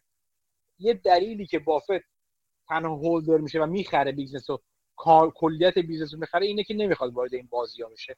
چون اگر نگاه کنیم سالهای قبل سالهای اولیه مثلا حداقل 80 و اینا بافت majority holder یا مثلا significant holder بود و مجبور بودش که تا حدود زیادی چیز بده مالیات بده. من از مثلا که فکر کنم سال 90 بود یه سری قوانین رو عوض کردن. این شد که دیگه بافت رفت کلا به سمت اینکه تنها هولدر شرکت های مختلف بشه. آها. بعد یه چیز دیگه هم برای من سواله نمی‌دونم چقدر درست دارم فکر می‌کنم. این فلوتی که بافت از بیمه هاش می‌گیره عملا شبیه لورجه حالا میگم عملا شبیه پولی که می‌تونه نگاتیو اینترست داشته باشه یعنی اینکه بیمهشو می‌تونه سود بکنه که میشه negative interest عملا رو اون پوله. یا اینکه مثلا یر به یر بشه سود نکنه یا اینکه یه ضرر کمی بکنه. یعنی مثل این پولی قرض گرفتیم و حالا یه interest کمی هم روش دادیم. و بافت با این float خب زیاد سرمایه گذاری می‌کنه این عملا یعنی اینکه بافت یه بخش زیادی از نتایجش حالا شاید ریسکش پایینتره ولی با لورج عملا. و من اینو به صورت لورج می‌بینم. حالا نمی‌دونم نظر بله. شما چی؟ بافت و مانگر علیه زیاد حرف می‌زنن ولی این عملا لورجه علیه لورج زیاد حرف می‌زنن. لورجی که با چیز لورج عادی باشه. یعنی ببین وقتی مثلا اینجوری بگم. شما وقتی یه لورج منفی داری اینجا مثلا یعنی با سود منفی این که درست لورجه ولی لورج خوبیه. چون بابت اون پولی که قرض می‌گیرین دارین یه پولی هم در میارین یا پولی نمیدین. شما تا وقتی که پولی که داریم در پولی که می‌گیرین چی میگم بهش؟ بهره بالایی ندین چه خبر؟ چه اشکالی داره؟ مثل می‌دونی چی میگم؟ مثلا spread منفی شما فرض کنید داشته باشین. فرض کنید بافت همون یه بافت یکی از بیمه هاش باشه که combined ratio ش همیشه بالای 100 باشه. یعنی چی؟ یعنی float ی که می‌گیره بهره منفی داره. یعنی یه پولی هم بابت اون float داره می‌گیره. همون پولو برداره بذاره تو حساب بانکی اصلا اوراق قرضه دولتی بگیره. چه ریسکی داره؟ هیچی. تنها ریسکش برمیگرده به اینکه آیا اون کسب و کار آیا اون بیمه می‌تونه به فعالیت خودش با لورج با با float هزینه منفی ادامه بده یا نه؟ یعنی ریسکش ریسک عملیاتی میشه نه ریسک سرمایه گذاری به جز اینکه همین float ی که می‌گیره بافت هیچ وقت سرمایه گذاری بالا نمی‌کنه سرمایه گذاری ریسکی باهاش نمی‌کنه. و نکته بعدی این هستش که خیلی از این داره. یعنی float بز... انقدر float بزرگی داره که مثلا فرض کن یه قسمتی از float ی که می‌گیره از فلان چیز یهو مثلا چیز بشه. چی میگم بهش؟ combined ratio گایکو بیاد پایین مثلا بشه 97 به جای 101 مثلا. یعنی 3 درصد بابتش سود داده باشه ضرر کرده باشه. خب انقدر float مثبت جای دیگه داره که جای اونو می‌گیره. لورج مهمه. لورج برای چی مدام زده حرف می‌زنن؟ بخواد که مثل چاقو میمونه. اگر بلد نباشی استفاده کنی اگر درست استفاده نکنی برندگی خیلی خطرناکی داره. ولی خب مثل اینکه تو به یه سامورایی بگی ببین خیلی کار خطرناکی می‌کنی. شمشیر تو خیلی خطرناکه. یا با چوب مثلا مبارزه کن. خب اون بلده کارش اینه. می‌دونی این دانش و نحوه استفاده خیلی مهم آره ولی خب جالب میشه اگه خب اگه اون پولو بذاره تو حساب بانکی که هیچی یا بذاره تو اوراق قرضه دولتی که هیچی. ولی اگه اون پولو مثلا باشه اکویتی بخره خب این می‌تونه ریسک باشه و حالا بافت بله. بلد کارش ولی خب جالبه که مثلا آدم performance ش رو حساب بکنه و adjust بکنه برای لورج مثلا اگه ببینه که بافت مثلا 100 billion سرمایه گذاری می‌کنه 50 billion ش از لورج اومده ببینه که خب اگه این 50 billion نبود چقدر return ش return ش به جای 20 درصد آیا می‌شد 10 درصد؟ و خب اونجوری آره performance آره رو بهتر آره حساب شده اصلا این. فکر می‌کنم فکر می‌کنم تو یه قسمتی از همون بافت آلفا مال چیز مال AQR فکر می‌کنم حساب کرده یه جا. منم یه بار توی یک پادکست یه چیز خیلی لوری در موردش صحبت کردم که چه جوری مثلا چند برابر می‌کنه استفاده خودشو. همین همین منطقی که گفتی واقعا بازدهی بافت اگر از فلوت اگر فلوت نداشت خیلی پایینتر بود. یعنی بافت به واسطه فلوتش خیلی بیشتر از اون چیزی که حتی شرکت دیگه می‌تونن بازدهی چی بهش؟ مطابق بازار بگیرن گرفته. یعنی انقدر بزرگ شده این چیز بافت این چی میگم بهش؟ اندازه بافت انقدر بزرگ شده واقعا نمیشه گرفت. شما یه چیز یه صندوقی مثلا مثل صندوق چیزو در نظر بگیرید مثل مثلا ریج واتر مال ریدالیا مثال کنید. اون که تا خرخره لورجه اونم لورج داره. فکر چی؟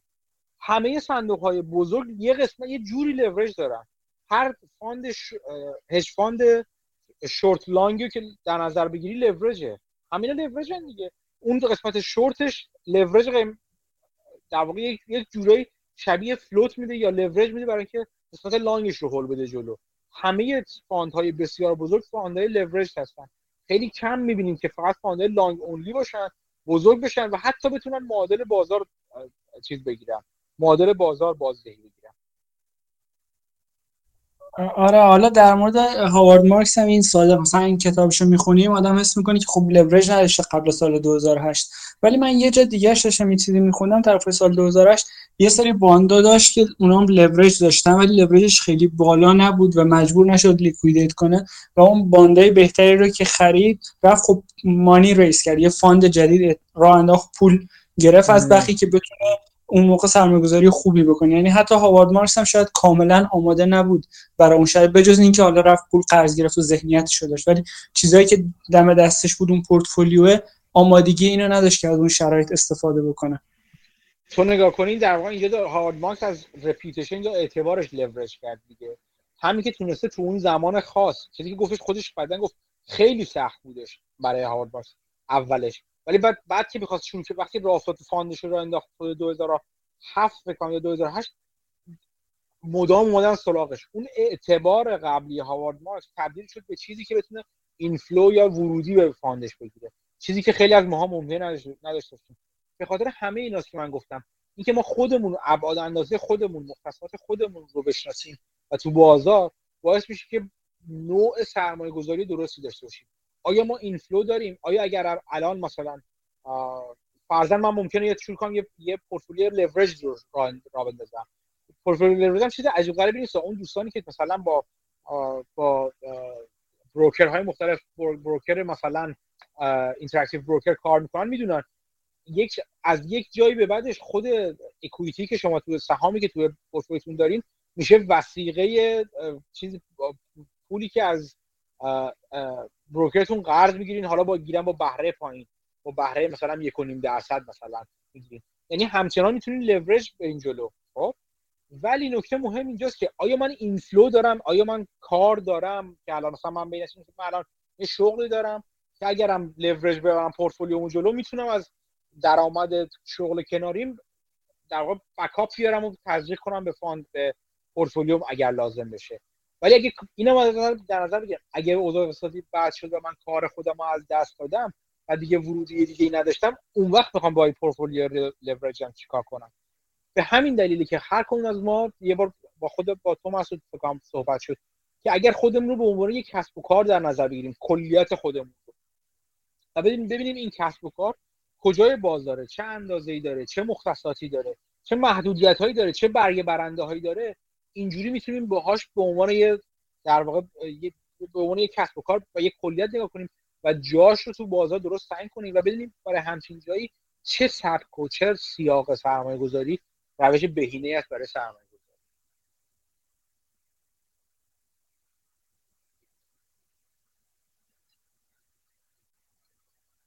دیگه دوستان دیگه صحبتی سوالی؟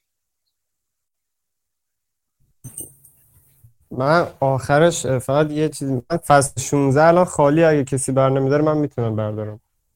تو مشکل چیزی رو هر کاری که برای هفته دیگه یا هفته بعدش؟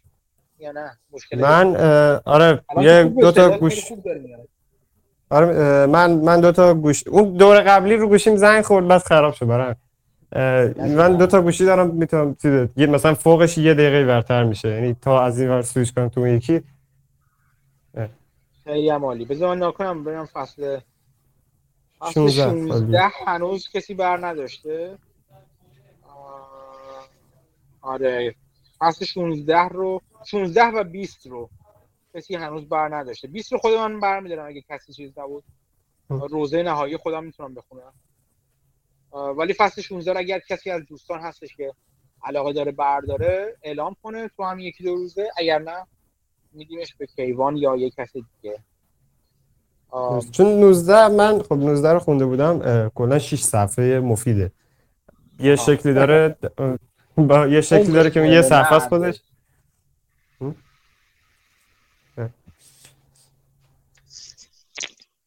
خیلی باش.